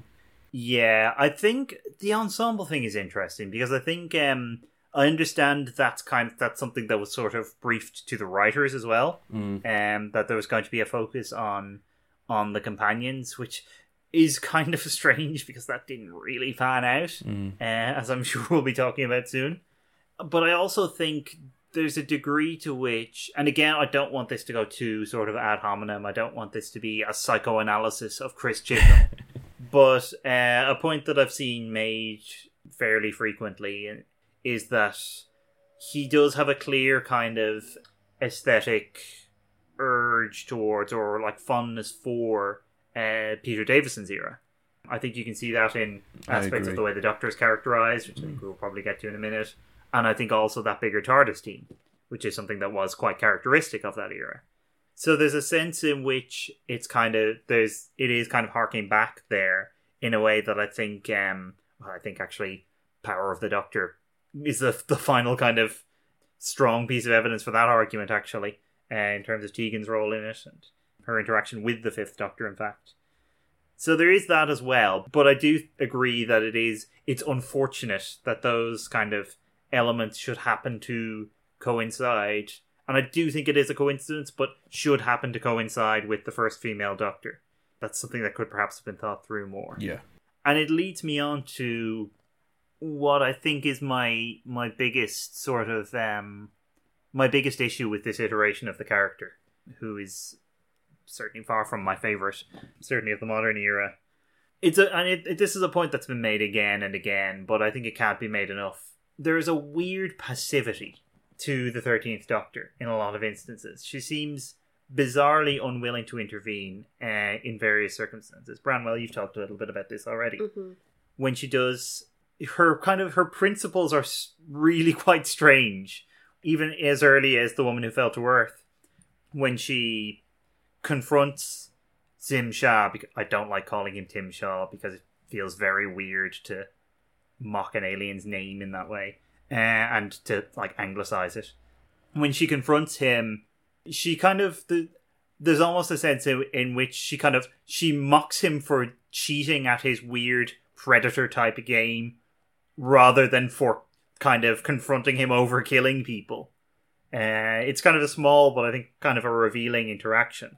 That is the same interaction in which she sort of almost sums up her moral code, such as it is, as sorting out fair play throughout the universe, which is a phrase that uh, I think is quite revealing in a lot of ways. Even just that that kind of that phrase "fair play" implies an adherence to a sort of um, almost like a, a, a sort of common sense idea of morality, but also weirdly, almost paradoxically, um, a sense that there are rules that must be followed, and uh, and so a kind of if you if you like a lawful idea of um of morality. And I mean, those two things sit slightly oddly together for a start, I think, but also it, that that seems to be the only real moral force that the Thirteenth Doctor has going for her. For for all that she kind of seems to refuse to kill, she doesn't seem to value life all that much. I mean, there are numerous instances where some character or other ends up sacrificing themselves for her, uh, and she just kind of lets them, or like at least doesn't raise much of a protest, which feels very very strange. And there's also there is a sense in which, and this this is um partly the characterization of the Doctor in the scripts, and partly I think Jodie Whittaker's performance. There's a sense in which she is. I think this goes back a little to what Jacob was saying. She's very kind of consciously not someone who sort of dominates a scene. She will sort of hang back a little bit more, and that is, for one thing, I think it is that is itself a kind of echo of uh, what what Peter Davison did.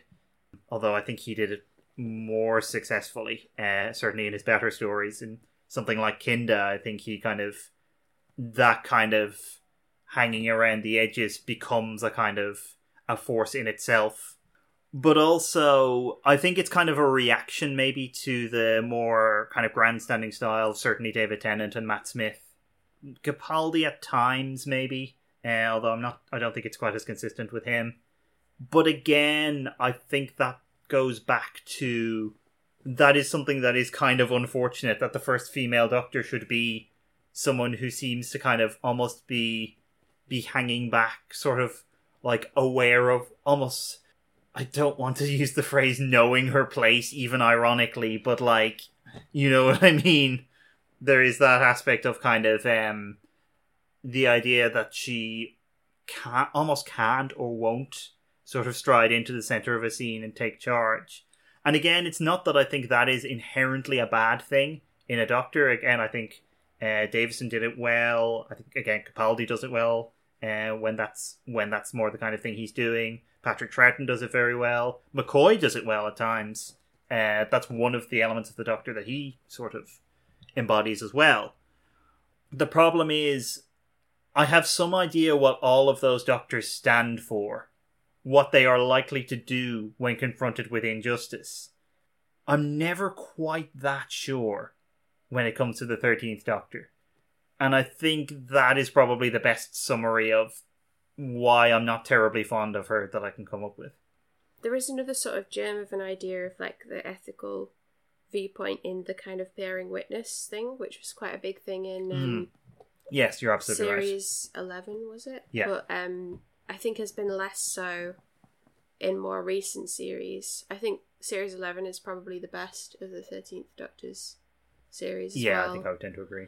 Obviously particularly, and I know we've already mentioned it, but it's like so good. Demons of the Punjab. Hmm. I think that's where it's most sort of convincingly articulated. Um, and I think that that could have been something, but I think that the trouble is it doesn't really get taken on board in other in other, in in other series really because I think there's maybe a little bit more of it in that one. But like the idea of a doctor that was sort of driven to go and um, be there when nobody else will, even if they are not able to change things, I think is potentially quite interesting. It is a different v- vision of the character Hmm. than what we have seen before. But I Hmm. think that's kind of what I want from a new Doctor. Like, Hmm, hmm. you want to see what is this actor, what is this version of the character from the writers going to bring to my understanding of the character. And I don't know that there's been that much of that.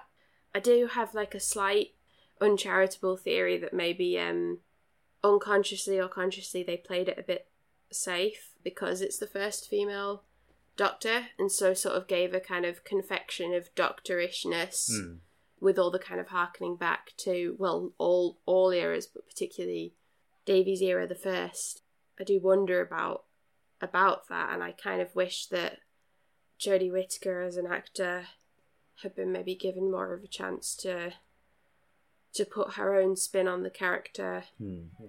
which I don't necessarily see to have been to have been given because there is a thematic thing like if you're going to do the timeless child thing as the doctor is this um character who has suffered immense childhood trauma there's an idea there of like there was no one there to witness what Mm, happened to her and so there's an impulse maybe in this incarnation of the doctor to go around and be there to say this happened.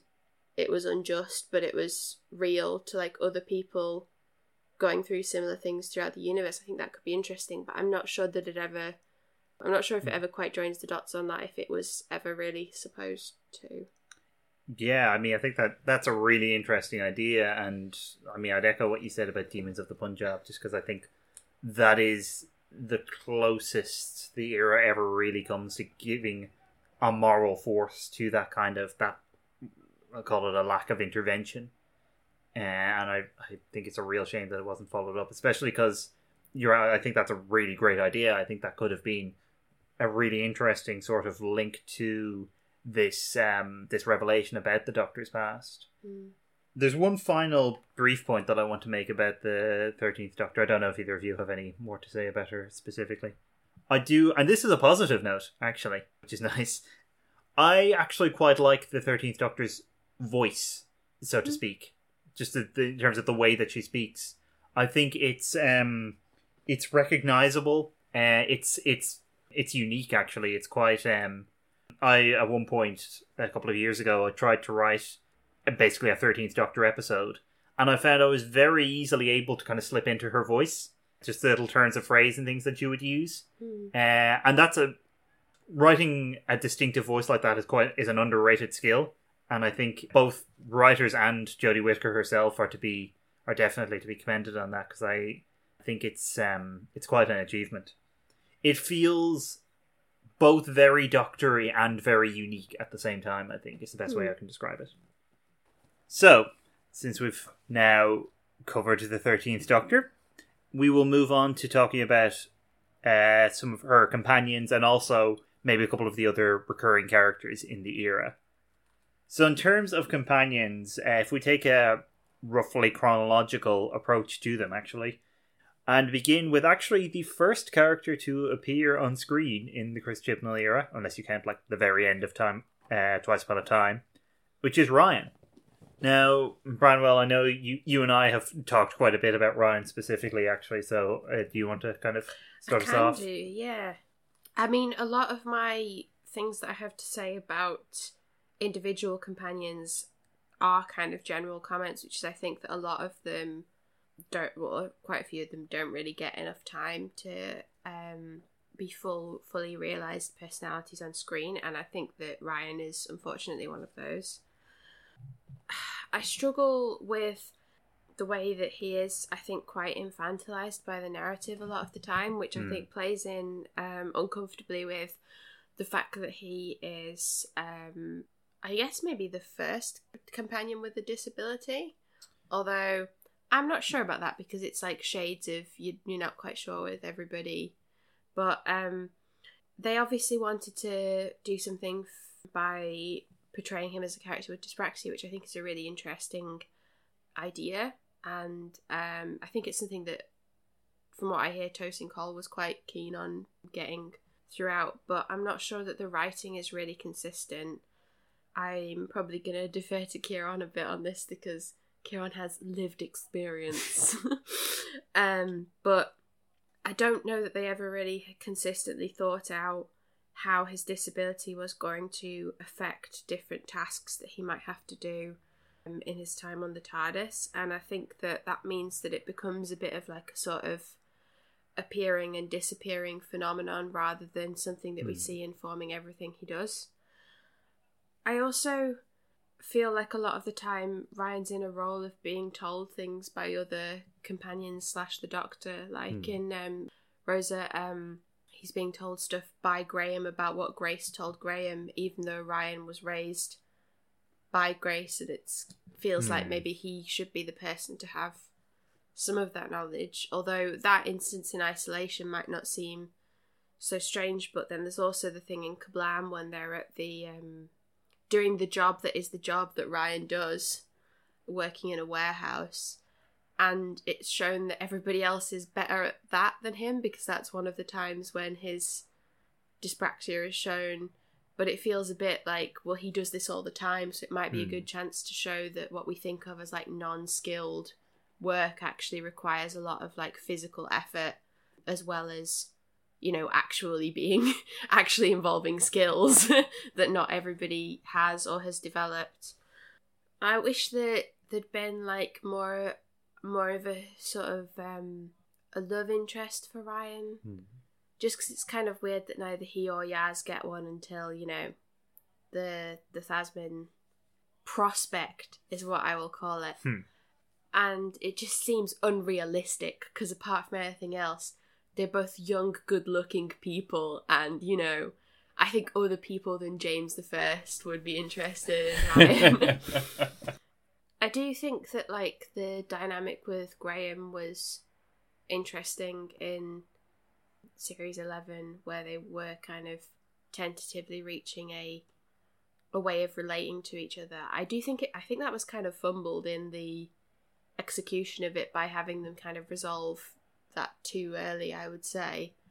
But I think that was a compelling kind of story for Ryan in that series. But unfortunately, I don't think that he really got to develop his own kind of plot lines as the show went forward. And so it became about his relationship to somebody else rather than his rather than him himself growing and, and changing as a person. Yeah, I mean, like I, I definitely agree with all of that, and I, I will, I will take up that baton in terms of his dyspraxia, because yeah, as as um, Branwell sort of alluded to, I am dyspraxic, and so I was, I was really quite pleased when, um, when Ryan was introduced and like overtly mentioned his dyspraxia because it's just not something you see on screen very much. Like I, I struggle to recall really any other dyspraxic characters on on TV at any point during my life. So it is really nice to see, and there's that there is kind of a more uh, growing awareness of it. I do think that awareness might have been helped had Ryan been had Ryan's dyspraxia had any practical influence on really most of the episodes he was in or anything he ever had to do. Because it does seem to kind of disappear most of the time. I mean, it's it's there obviously in the woman who fell to earth. There's this the whole thing with him learning to ride a bike on a slope, as um, Branwell and I were talking about a little while ago, actually, which suddenly seems very strange. But anyway, and that that actually I think is a well chosen thing because I can't ride a bike. I've never been able to, and it is like it is something that would have been useful to me throughout my life, but I've just never been able to. Hmm. So I, I thought that was a well chosen example. Then in the next episode, in the Ghost Monument, there's a uh, this ties beautifully back to um, Branwell's point about um, as they put it in their notes, piss poor humor. Actually, Um, because there's a there's a moment where um he like uh, my memory's a little fuzzy on this, so excuse me if I get the details slightly wrong, but um he sort of shoots a bunch of robots, having like just picked up a gun for presumably the first time. And when asked how he developed these mad skills, he talks about how much he's played Call of Duty. Now, I play a lot of video games. That doesn't mean I can shoot with any degree of accuracy, uh, having never picked up a gun before and hopefully never picking up a gun. but it that is a I think a pretty strong practical example of his magical disappearing disability. I mean, the other one that always comes to my mind is the um the strange series arc that he has in series 12 where in Spyfall Part 1 there's a scene of him playing basketball with his friends uh, which brings me down to a point I'll talk about again in a minute actually and sort of seeming to struggle at it which again I can't play basketball very well. I don't know how that feels for all sorts of reasons really. Um then in The Timeless Children uh, there's a scene where he's again my memory's slightly fuzzy on this but he's he's throwing a bomb at some cybermen Yeah. in much the manner that one would throw a, a basketball and does it more or less perfectly and somehow this seems to be some kind of like call it ersatz character development for him Mm. uh, that he you know his disability disappeared over the course of a series uh, which is nice for him that, that would be a very nice thing to happen but not terribly practical and also just really quite insulting to anyone with dyspraxia actually watching. Also, it's not that nice of a thing to happen if it's something you've learned to like live with and accept as a part of yourself. I'd be okay with it. I know what you That's mean, fair. but I'm Uh, not dyspraxic. I don't get to choose. um, I remember seeing some really good threads on Twitter with people describing, talking about like there are all sorts of s- small ways in which this could have played into his character. Like there could have been a scene where he was just having difficulty, you know, having difficulty reading a map, which is a thing that some dyspraxic people struggle with. Um, and then Graham like kind of subtly helps him uh, which is then gives you a nice character moment between them, as well as having this um, just this relatively subtle moment where we are reminded that Ryan is going to struggle with things. Or, and the the warehouse example is really good for this. Actually, we could see some ways that he has learned to kind of to live with and to to work around the the difficulties that he does have, and ways in which these kind of give him a slightly different perspective, maybe, or just ways in which they, they could be useful. Just really anything, frankly. I, I want to circle back to the thing about him playing basketball with his friends because I think it speaks to, and this is not something that is unique to Ryan, but I think it's particularly evident with him, which is that he doesn't have much of a life or really character outside of his travels in the TARDIS. He seems to have friends, but like not consistently between episodes. There's that one friend of his in Can You Hear Me, and then the, and there's the group that he's playing uh, basketball with in Spyfall Part One, but we don't ever really hear about any of them ever again. In Woman Who Fell to Earth, he's introduced making a YouTube video, which seems to be something that he does kind of on the reg. Uh, also, in that episode, he talks about um, his like contribution to the search is that he's going to check on social media, which does feel like a very I don't really understand how social media works kind of character point. But anyway, so there's clearly kind of a sense there that that is his thing. He is kind of internet savvy. This is this is something that he can maybe bring to the team. Never mentioned again. Never. It's really strange.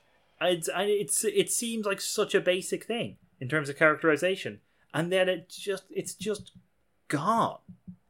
So, yeah, I I want to like Ryan a lot more uh, than I do because there's a real kind of charm to Tosin Cole, even if his his accent is slightly weird. Um, oh, I love his weird accent. yeah, um, and like he's he's he's clearly trying to do something to kind of bring something to this cipher of a character, but unfortunately, it's just not enough. Hmm. I well, I agree with everything you've both said. I, I think you're right. I think he, you know, he's not he's not a well drawn character. He's not given a lot of background. There is no real character development apart from, like you said, these kind of very superficial and quite insulting things. You know, with the the basketball example.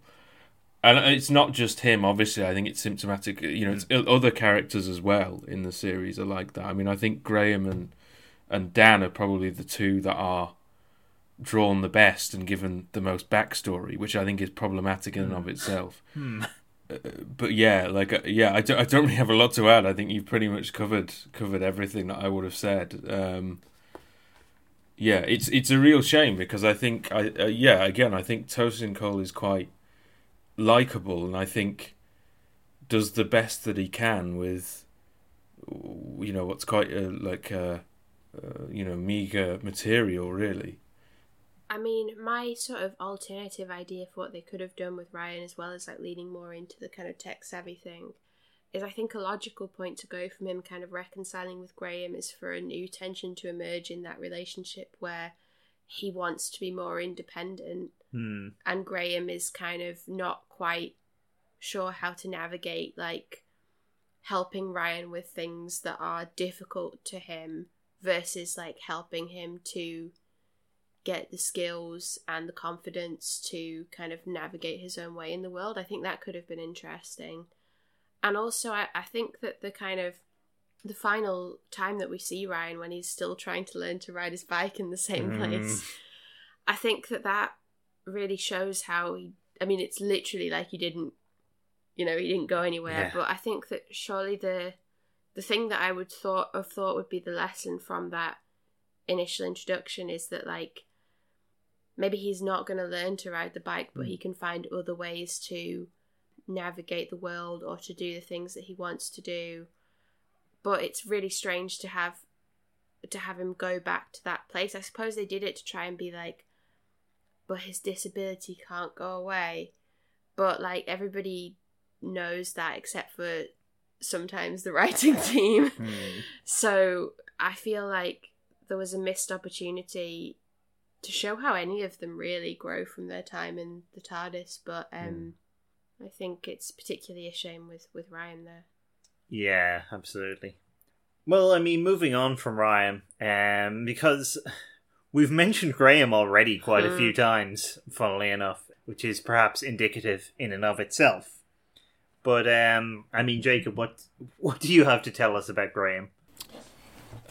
I mean, I you know, like I, I quite like him as a character at times. Like I think you know, like like I think he is quite likable, and I think he's probably he's probably kind of the one who's most fleshed out of of all of the companions. I'd say, but I, like I do think that's a problem in of itself because I mean we've talked kind of uh, about kind of diversity and representation, and I think it's indicative of how kind of superficial some of the representation is because the the characters who have been most fleshed out are you know the middle-aged white men you know which which kind of really speaks to a sort of deficiency in in the representation and the diversity that there is yeah, I mean, again, I don't really have a lot to say. I mean, I, I think you're right about the kind of the relationship between him and Ryan. I think is interesting in the first season, but gets wrapped up too easily. Hmm. I think it's also a problem uh, in that uh, Grace's character gets killed off right in the first episode, which again just seems to be kind of a, a uh, I don't know. It sort of plays into a trope, and I'm not saying this is intentional. It could well just be accidental, but it does play into a trope of kind of, uh, you know, kind of BME, BAME characters kind of getting killed off almost immediately, and then Grace just beca- kind of becomes this way, and the loss of Grace becomes this way of defining Graham's character rather than him being defined kind of in and of him himself and and her getting more of a you know a kind of an opportunity to kind of be drawn out. Because I do think she I found her kind of quite compelling as well um, but she's only in the one episode and then kind of brief appearances after um, but yeah I mean that's all I really have to say about him Yeah, I mean, it's, I, I I agree with all of that. I think I would I'd go I'd even maybe go slightly further. I think it's not just that um, Graham is the best developed of the companions. I think it is specifically that he his development comes at the expense yeah of Yeah. Ryan and Yaz Mm. because I think he is the one who seems to at times to be centered to a strange degree. I mean the the standout here is Rosa, which it's not totally about him. I mean there are there are points in that episode where Ryan and Yaz get to kind of reflect on their own experiences of racism. But it, it's it's strange how much Graham being a bus driver who was married to a black woman Mm. seems to kind of somehow make him the center of this story. I wonder if maybe that element was introduced in Rosa to like as a thought of like, oh, well, we'll need to give Graham something to do, Hmm. um, which does actually make sense were it not for the fact that he has so much to do like all the rest of the time. Yeah. And I think yeah, it probably wouldn't have hurt any to to make that more of a unapologetically Ryan and Yaz centric episode. Yeah, it's kind. Of, It's it's a. I mean, it goes back a little to what you were saying before about the the crowded TARDIS team, and that these kinds of things happen where one character will get time at the expense of another. and it just keeps happening to be Graham. I mean, I, I do think it is worth saying that, uh, as as if we've alluded to a little bit already, like Bradley Walsh is a lot of fun in the role. Yeah. Uh, he's clearly having a lot of fun, but also there's a genu- there is a genuine charm to Graham, and for all that a lot of the humor of the era is quite bad, uh, a lot of the stuff that does work is the stuff that he gets, or perhaps that he Mm. makes even. Mm. The standout Graham moment for me is the bit in Orphan Fifty Five where he where he talks about going and having a sit down and then getting up and going having a sit down somewhere else, Mm. which is which I enjoyed quite a lot on just a quite a, a visceral level. Branwell, do you have anything more to say on Graham? Not really, to be honest, other than that, you know, broadly like him. I think Bradley Walsh's performance is engaging and sweet. I think his I think Graham's relationship with Ryan, although I wish that they had done kind of more with it, I think that was well acted um, and quite, you know, charming. But yeah, I would I, I agree with the criticisms of his role in the show and also the extent to which sometimes Graham is taking time away from even the doctor is Hmm. quite is quite odd. Well, uh, from one middle-aged white man to another, let's talk a bit about Dan. And I say let's talk a little bit about Dan. In my notes for this episode, for each heading, specifically for each of the companions, I have like you know two or three bullet points, um, a few kind of full sentences, bits and pieces around them. Under Dan's name, I have written one bullet point, which says, "quote I have nothing at all to say about Dan." Aww. End quote. And I do feel bad about that because, like, I I like John Bishop in the role. I think he's he's he's again like Bradley Walsh, quite charming. He's enjoying himself a lot. I just have nothing to say about Dan as a character. I really struggle to come up with anything to to say about him. He's distinct from Graham, sure, but not in any way that I find particularly interesting one way or another. Hmm. I mean the the closest I can come to even thinking of a specific interesting character moment for him is the bit in um the in his first episode where he doesn't take food from a food bank and which I've uh, as a kind of struggled with because I don't really know what it's trying to say because if it, it's it's a maybe a character beat about his kind of pride or something but it, that's not really something that's ever followed up. Uh, so I find it a bit strange but anyway I will I will leave it to both of you to to provide content for this point because I've got nothing Okay, so Dan is the number one lesbian ally. Um I know, I mean like that that sounded harsh, but like I do find it kind of funny how he like brings out the the Yaz and the Doctor relationship. He was really committed to trying to make Thasmin happen and I applaud him for that. But um yeah, I think John Bishop is very sweet. I think he probably would have been very funny if there'd been like particularly good jokes written for him, but there weren't. I find it difficult to establish what Dan's arc was as a companion because the only thing that he really says when he's leaving the TARDIS and the power the power of the Doctor is just he's got a life to get back to. But it's not really clear what that life is. And from what we've seen of it in his first episode, it's not an uncomplicatedly good life that he's having. Basically, he's struggling financially. So it leaves us with the kind of like difficult thing of like, is he leaving just to go back and struggle again? Or are we supposed to surmise that his time with the doctor has given him the skills and experience necessary to pull himself up by his bootstraps and get back on the labour market? I probably don't think it's that, but I think that it's weird to not imply that he's really gained anything other than he was there for a while, but now he wants to go and do other things. Hmm. Mm. It's not really clear what those other things are, for that matter. He has a date Apparently, yeah, a very, a very off-screen date. with who? Karvanista. Presumably, yeah, yeah. I mean, he goes back to his his absent house, for that matter. He goes back to the space where his house was, and is like, "Oh yeah, that's gone." His asset. Yeah. oh well. Or maybe he was renting, in which case Ooh. it's solidarity. Hmm. Uh, Jacob, Um, what are your what are your damn thoughts? My damn thoughts. Um, yeah, I, I, I mean, yeah. Again, I agree with everything you've said. Like, I, I think, uh, like, I do find him entertaining at times. I think I like John Bishop. I just, I just think that, yeah, he, he doesn't really develop because you know he's he's not there for long, and also, this era just doesn't really seem to do much character development. Um, I, I think his exit is very badly handled. I don't under. I I said this earlier. I don't understand the logic of having him depart at the start of Power of the Doctor in kind of this very sort of offhand way.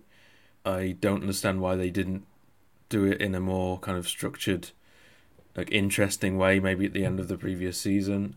I also think there's a problem. We we kind of talked about this when he got introduced.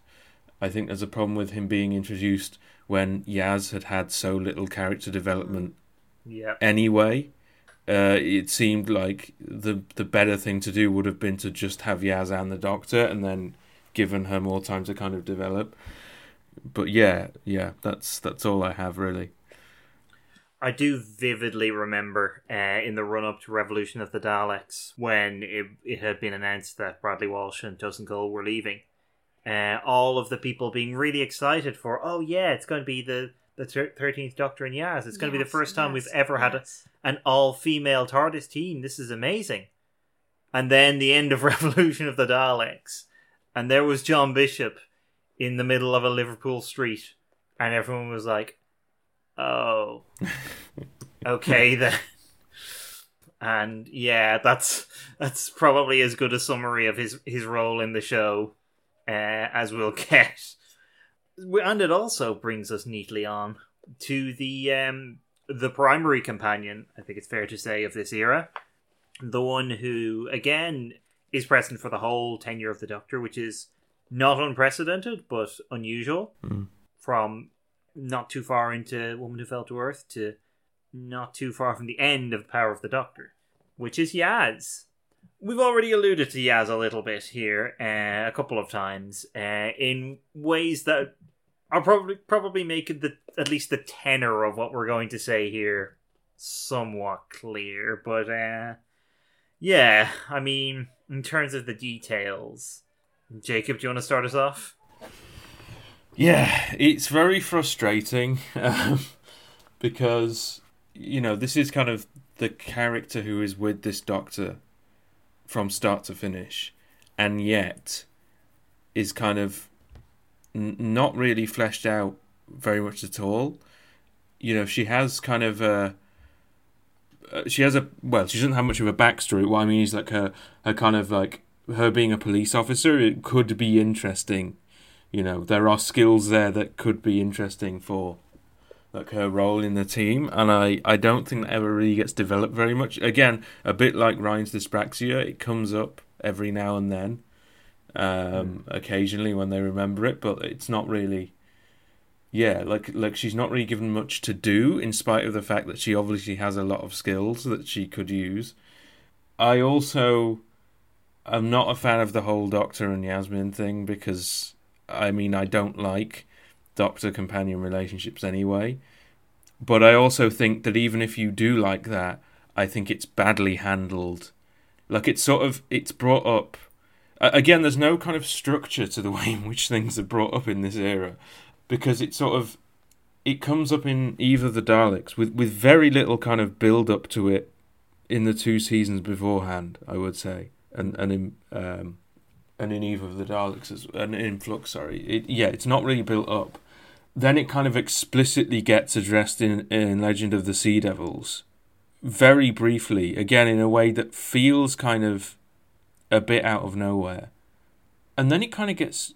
I know they kind of basically establish, oh, we probably shouldn't do this, you know, because of That's the nature you of the should. yeah, yeah, because of the nature of the Doctor's life and all this kind of thing. But hmm. there's there's no there's no follow up on that in, in Power of the Doctor at all. Like there should be None. something there. Like you know, like even if it's just like a kind of emotional response to the kind of frustration of not being able to go through with that. But there's there's nothing at all. It's so strange. And I found I know why they did it. It's because obviously they want a new start for the next era.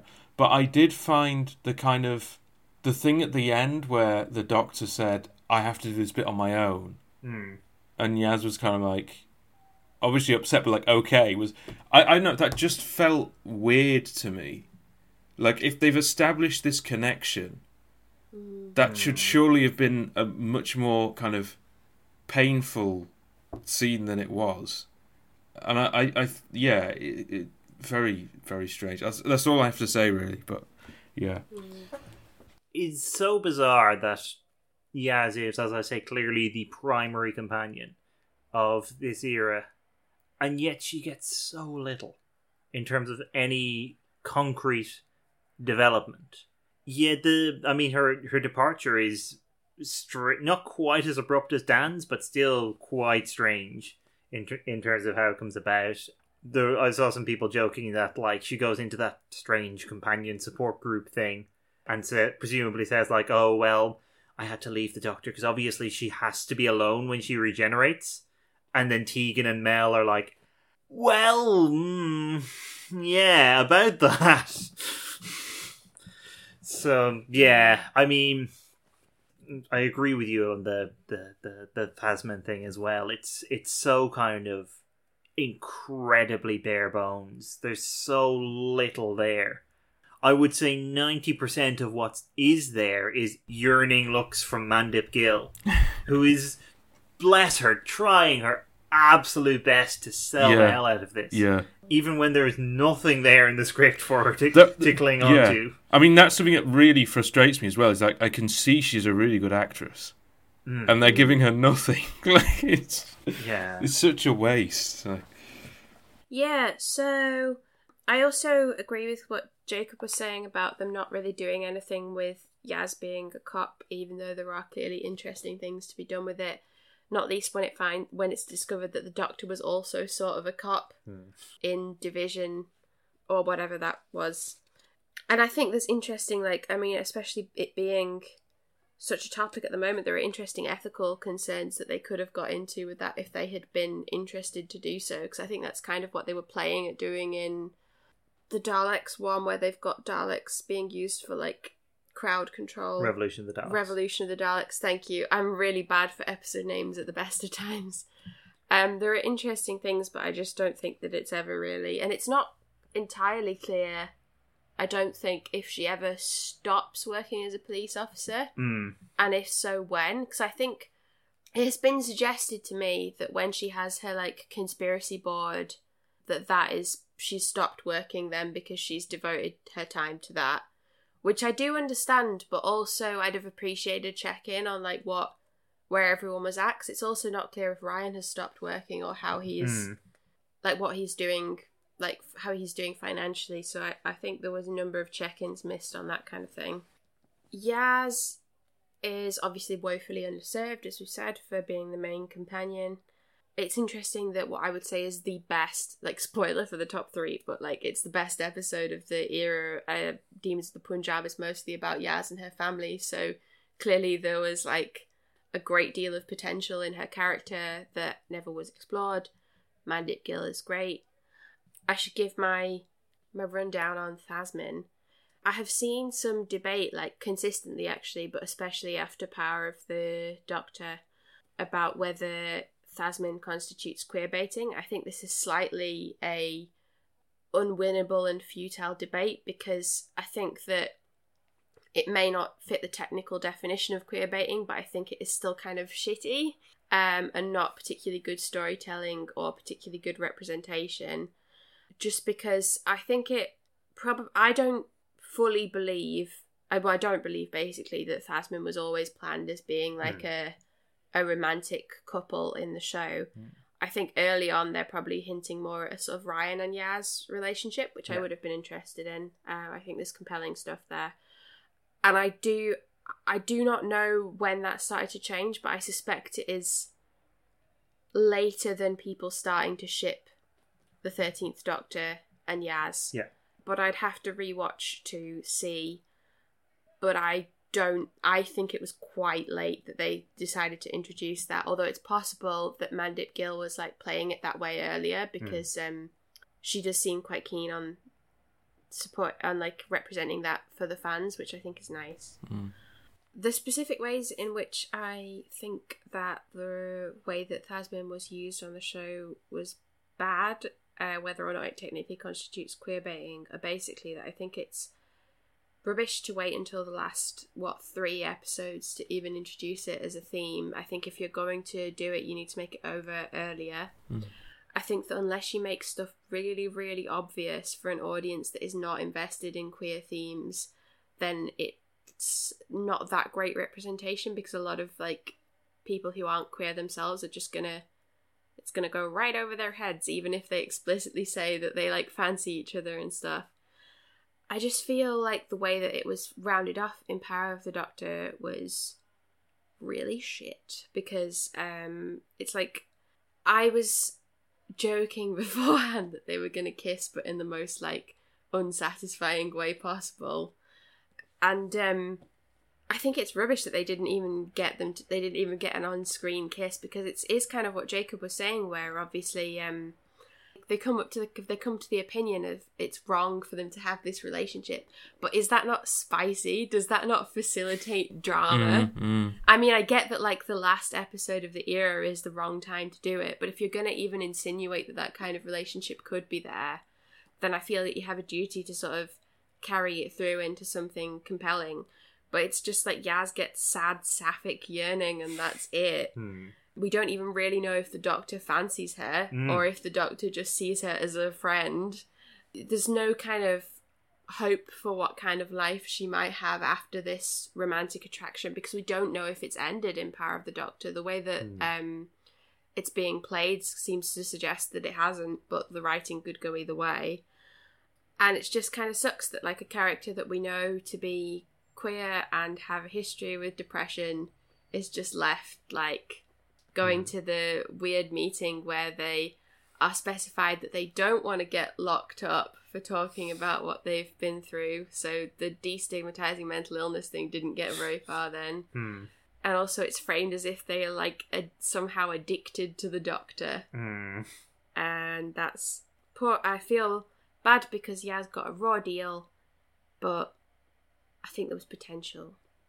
And I'd be interested to see what Mandip Gill goes on to do in other projects. Yeah, yeah, uh, yeah. I, I mean, like on the one hand, I I do often feel like queer baiting is one of those terms that is being kind of abused out of all meaning, but there there is perhaps a case to be made for it here. Although I'm not the person to make it on a number of levels, and I do, I do think it is. Yeah, I mean, I, I find that that weird support group thing, as I've already kind of slightly alluded to, very odd on a number of levels uh, as a way of leaving some of these characters, but not Ryan for some reason. In that it does kind of yeah, you're you're quite right in that it does seem to um to suggest that you know the Doctor is some kind of addiction. That again, this is maybe kind of like kind of a toxic relationship which again kind of seems to hark back to um some of the Clara stuff actually. Mm. But again, that was a whole arc with like a an ending for her Mm. uh, beyond the Doctor. Whereas this just seems quite content to leave these characters there to suggest that like you know Ian has had this strange hole in his life for like nearly 60 years now. And that's just a fun note to end on. It is interesting as well, actually, that you um you bring up Yaz's history of depression as well, Yeah. which I honestly is something I had completely forgotten about Mm. until this moment. Mm. And yeah, that's that's obviously partly on me in terms of like forgetting moments from this era. But it's it's also for something that should be seemingly quite important to her character never really referred to again. And pe- people have made cases that there are oblique references to it at least before Can You Hear Me? Her. Oh, before then, yeah. Mm. I mean, the thing is, it's difficult because obviously, unlike, for example, Ryan's dyspraxia, the depression could just be that she had a depressive episode when she was a Yeah. teenager that um she has since largely recovered from. But I still feel like there'd be a history there that um I suppose I've seen suggestions that it's referenced when she's kind of spiraling with her conspiracy board. I don't quite know if I to what extent that that is Mm. true, but um, I think that it would be it, it could be more of a it could certainly be more of a theme, especially with some of the stuff that she's like gone through slash is going through. Hmm. It just feels kind of like if the doctor doesn't also fancy Yaz, then why does she keep Yaz there when she knows that there's an unrequited thing, unless Mm. she's just really inconsiderate of her? And if the doctor does fancy Yaz, then like why aren't they? Why is there not more kind of, you know what I mean?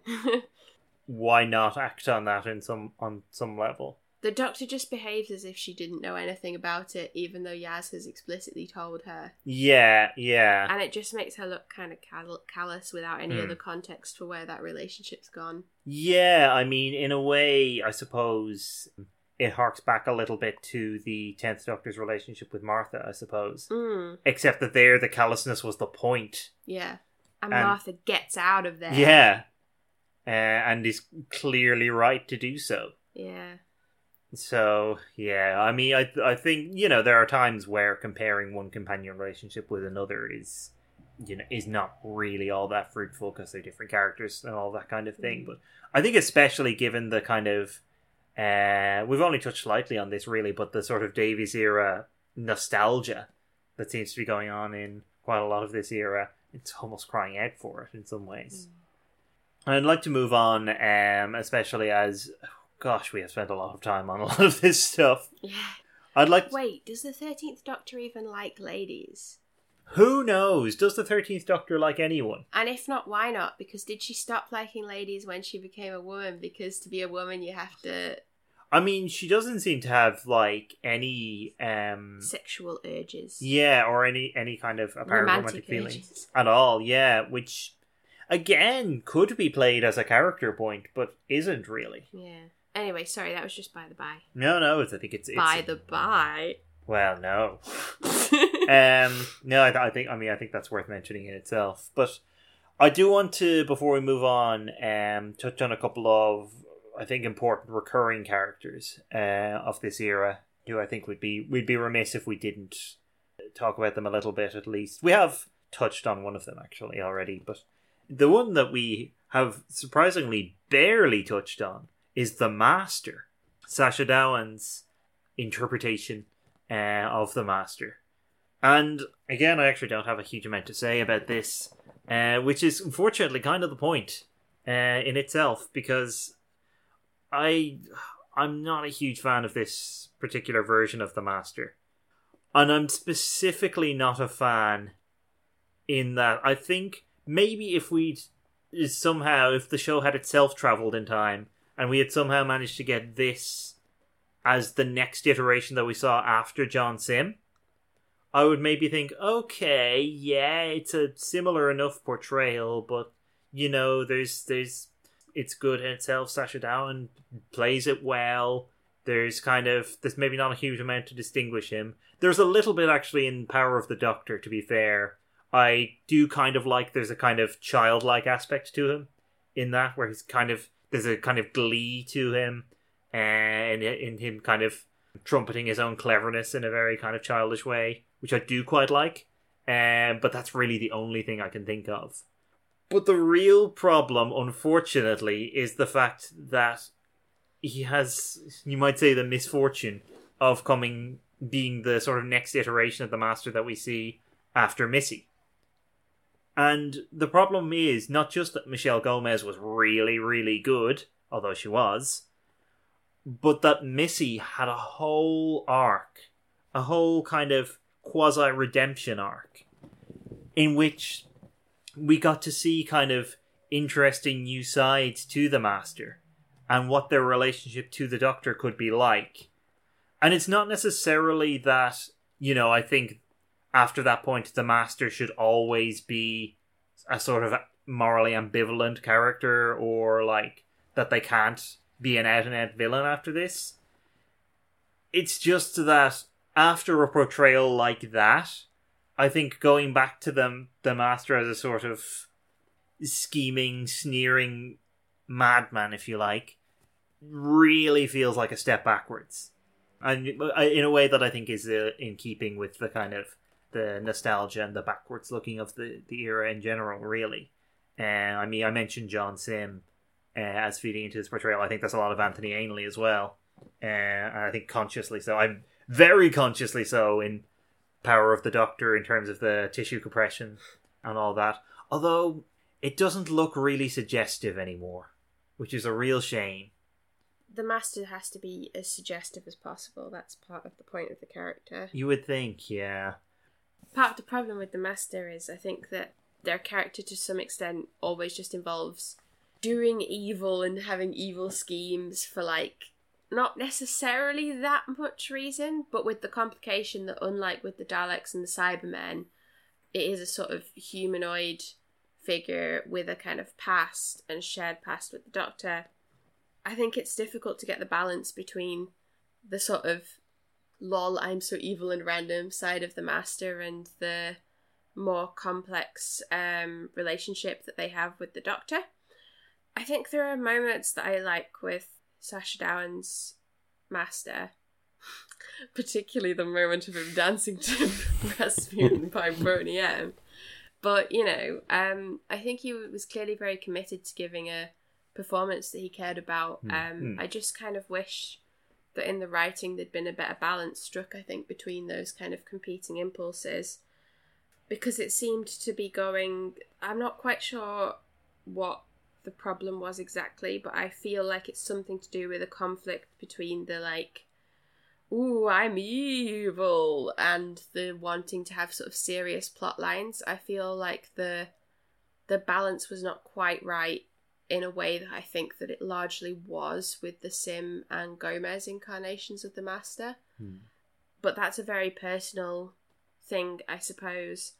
I guess I think I just wish the Master had been deployed more interestingly as well, Mm, because yeah. a lot of the time with the Master, he has been being sort of used in plot lines or episodes that I'm not so keen on for other reasons, Yeah. and so it's hard to be won around by the character in that context. And I do think that obviously the um the complete ignoring of what happened with the Gomez Master is is kind of a shame.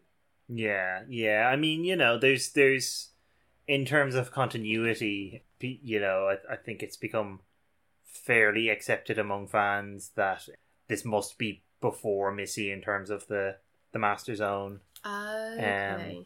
incarnate. Now that's you know that's people doing the work for the show, Hmm. obviously, which is not not inherently a terrible thing, but I think um, there's only so much credence we can necessarily give it, and I think it's it's kind of it's a to my mind it's a problem that people have to do that, Hmm. um, because it means that like that what we have already seen with the master has to be slightly kind of almost retrofitted to be after this point Hmm. because otherwise it just doesn't quite work. Hmm. But yeah, I mean, and it's not, again, I, I do want to reiterate, it's not that I think going bad after Missy is necessarily like terrible in itself, because there's, there's an argument to be made that after how Missy died, actually going back to being just straightforwardly evil kind of makes sense in a sort of, well, I tried this and it clearly didn't work way. But if you're going to play that card, you have to engage with it, Mm. uh, and that's clearly not something the the show was willing to do. Uh, I completely agree with everything you both said. I mean, it feels like such a disappointment after the kind of more complex, nuanced portrayal that we had uh, into you know from Michelle Gomez with Missy. Like it, uh, honestly, like my kind of. I don't know my kind of take on this. Again, like I don't, I don't want to kind of suggest that you can't go back to the master being evil, but you're right. I think there's a way that you can do it effectively. And and honestly, like this is just my personal perspective, but I remember thinking at the time, even before they'd reintroduced the master, like when I saw how the Missy storyline would had been wrapped up, if I'd have taken over, I mean obviously that's never going to happen, but if I'd have taken over at this point, um, I, I I wouldn't have gone back to the character at all.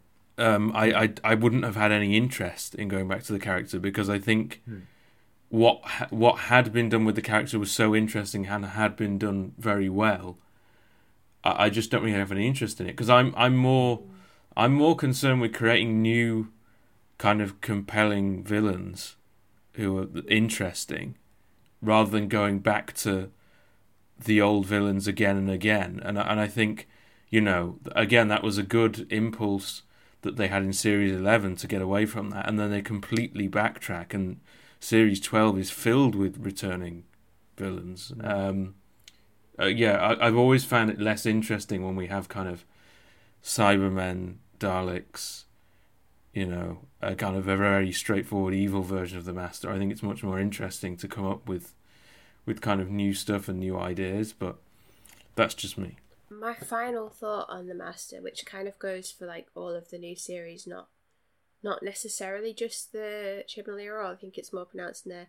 Which is, I think if you're gonna keep like queer coding the Master, which I think you should because it's a lot of fun, but I also think that you have a duty to have like flamboyant, queer, maybe promiscuous characters that are on the side of justice. Hmm. I guess they had Captain Jack, but Well, that's its own set of problems. Yeah, that is its own set of problems, unfortunately, uh, which I suspect we won't really be dwelling on here. But yeah, yeah, I, th- I I do think that is very true, but um, it is something that is I think particularly lacking uh, in this era. And then the final sort of recurring character that I think is worth talking about, and uh, the one that we have kind of alluded to a little already, although actually not hugely, uh, is the fugitive Doctor, Jo Martin's Doctor. And um, yeah, well, since you woo, would you like to? Ask not for who the woo woos. I, I never do. it woos for Jo Martin's Doctor. I really like Jo Martin. I think that she gives a really good performance, both as like the sort of human pretend version Mm. of um, Right. the fugitive Doctor and as the fugitive Doctor herself. I like seeing her in other episodes than the than Fugitive the Judoon because I like her. I think she's really charismatic. She's got a great costume. She shows up and I'm excited. But I don't think she was particularly well used hmm. outside of that. Like she just sort of shows up to impart some knowledge or as a hologram and then leaves, which is a bit rubbish. I also feel a bit conflicted about how I feel like in a way she was used to give some diversity but in a way that was quite not necessarily superficial but that was it it feels weird to introduce the first like black regeneration of the doctor in a way that is subordinate to the story of a white doctor Mm. what I'm hoping basically is that the Doctor at some point in the future just regenerates into Jo Martin again because Hmm. I like her. Um, because we've seen with David Tennant that this is a thing that can be done. Hmm. But yeah, I it, it feels a bit because I saw I saw like a, a, a tweet around the time of Fugitive the Judoon, which said like the the new Doctor is black. This is not a drill, and I was like, but it kind of is a drill, right? Like because it's still Jodie Whittaker for the rest of her run, and Jo Martin doesn't get to be the next Doctor Hmm. and I just feel unsatisfied about the whole about the way that her character was used even though I think Fugitive of the Judoon is overall a pretty cracking episode and I think she's very doctory. Yeah, I mean, I'm I'm go slightly further than that. I I think we were we've all been a bit shortchanged Mm. by the way that Jo Martin's Doctor was used, because we are now in a position, and th- this is kind of what I was afraid of when she first appeared. To be honest, we are now in a position where the first Black Doctor is a footnote. Like she's not she doesn't get the space to be her own iteration really. I think she does really, really well with the space she does get. Don't Mm. get me wrong. But like she's an incarnation of the Doctor in the same way John Hurt is an incarnation of the Doctor.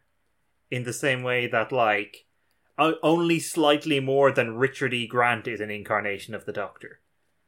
And I I I feel I feel I mean I feel quite sorry for Jo Martin much as she seems to really revel in getting to be the doctor. Like I, I don't just mean within the show, I mean in terms of like her interactions with fans and everything. I feel kind of bad for her. I also feel quite bad now for Ncuti Gatwa, who doesn't get the the plaudit that by rights should be his Mm. as kind of the first proper Black Doctor. To be fair, I've seen it framed as like the first Black Doctor to lead the series, which I think makes sense to give like um Yeah, in the same way that Martha is the first like black companion to lead the series, even though Mickey had sort of on and off been a bit of a yeah, recurring character. I still think that it is a bit odd and a bit difficult because because it is like a sort of a, an exciting first in the way that the first female doctor is Hmm. and for it to be awkwardly split between two people is a yeah. bit unfortunate Yeah, no, absolutely. Um, Jacob, what do you what do you think of all Um, this? I mean, again, I, I hate to I hate to sound like a broken record, but I, I do agree with everything that you've said. Like, sh- she's very charismatic. I actually, when I when we were preparing for this, I did rewatch Fugitives of the Judoon and was kind of struck again by how good I think she is, and I just, it it is. It's very frustrating that she doesn't get a proper screen time. She doesn't get developed. Like I think she. th- th- I, I my frustration is that I again it's this kind of superficiality of the diversity of this era. If you're gonna have a black female doctor, make them the actual doctor. I think Mm. rather than kind of, you know, inserting them in in these kind of this brief these brief kind of cameos. Like I would have liked to have seen her actually in the role, because I think she you you're right she does a good job with what she has. I think there is even in the brief scenes we do see of her. I think there is. It feels like there's a complexity to her character that never gets properly unraveled. But uh, yeah, I do like kind of the way she's introduced in Fugitive of the Judoon.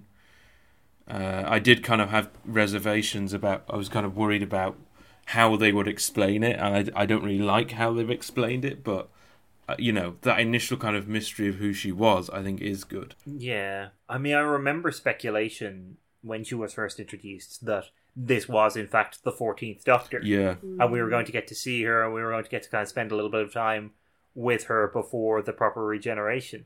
And like, how cool would that have been? mm, mm. some of my issue here as well comes with the fact that you have this this previously unknown version of the doctor which is that's kind of an interesting premise on itself what might they be getting up to what what kind of adventures might they have had Mm. Now after fugitive of the judoon we see her three more times.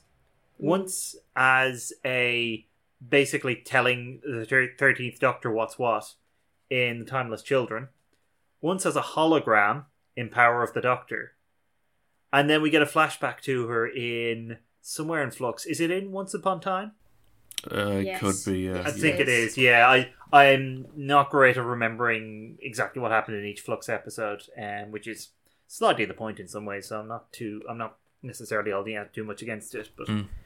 so that's really the only time we get to see her what she was like and she's a time cop which is one of the least interesting things I can think of to do with the Doctor, quite frankly. Yeah.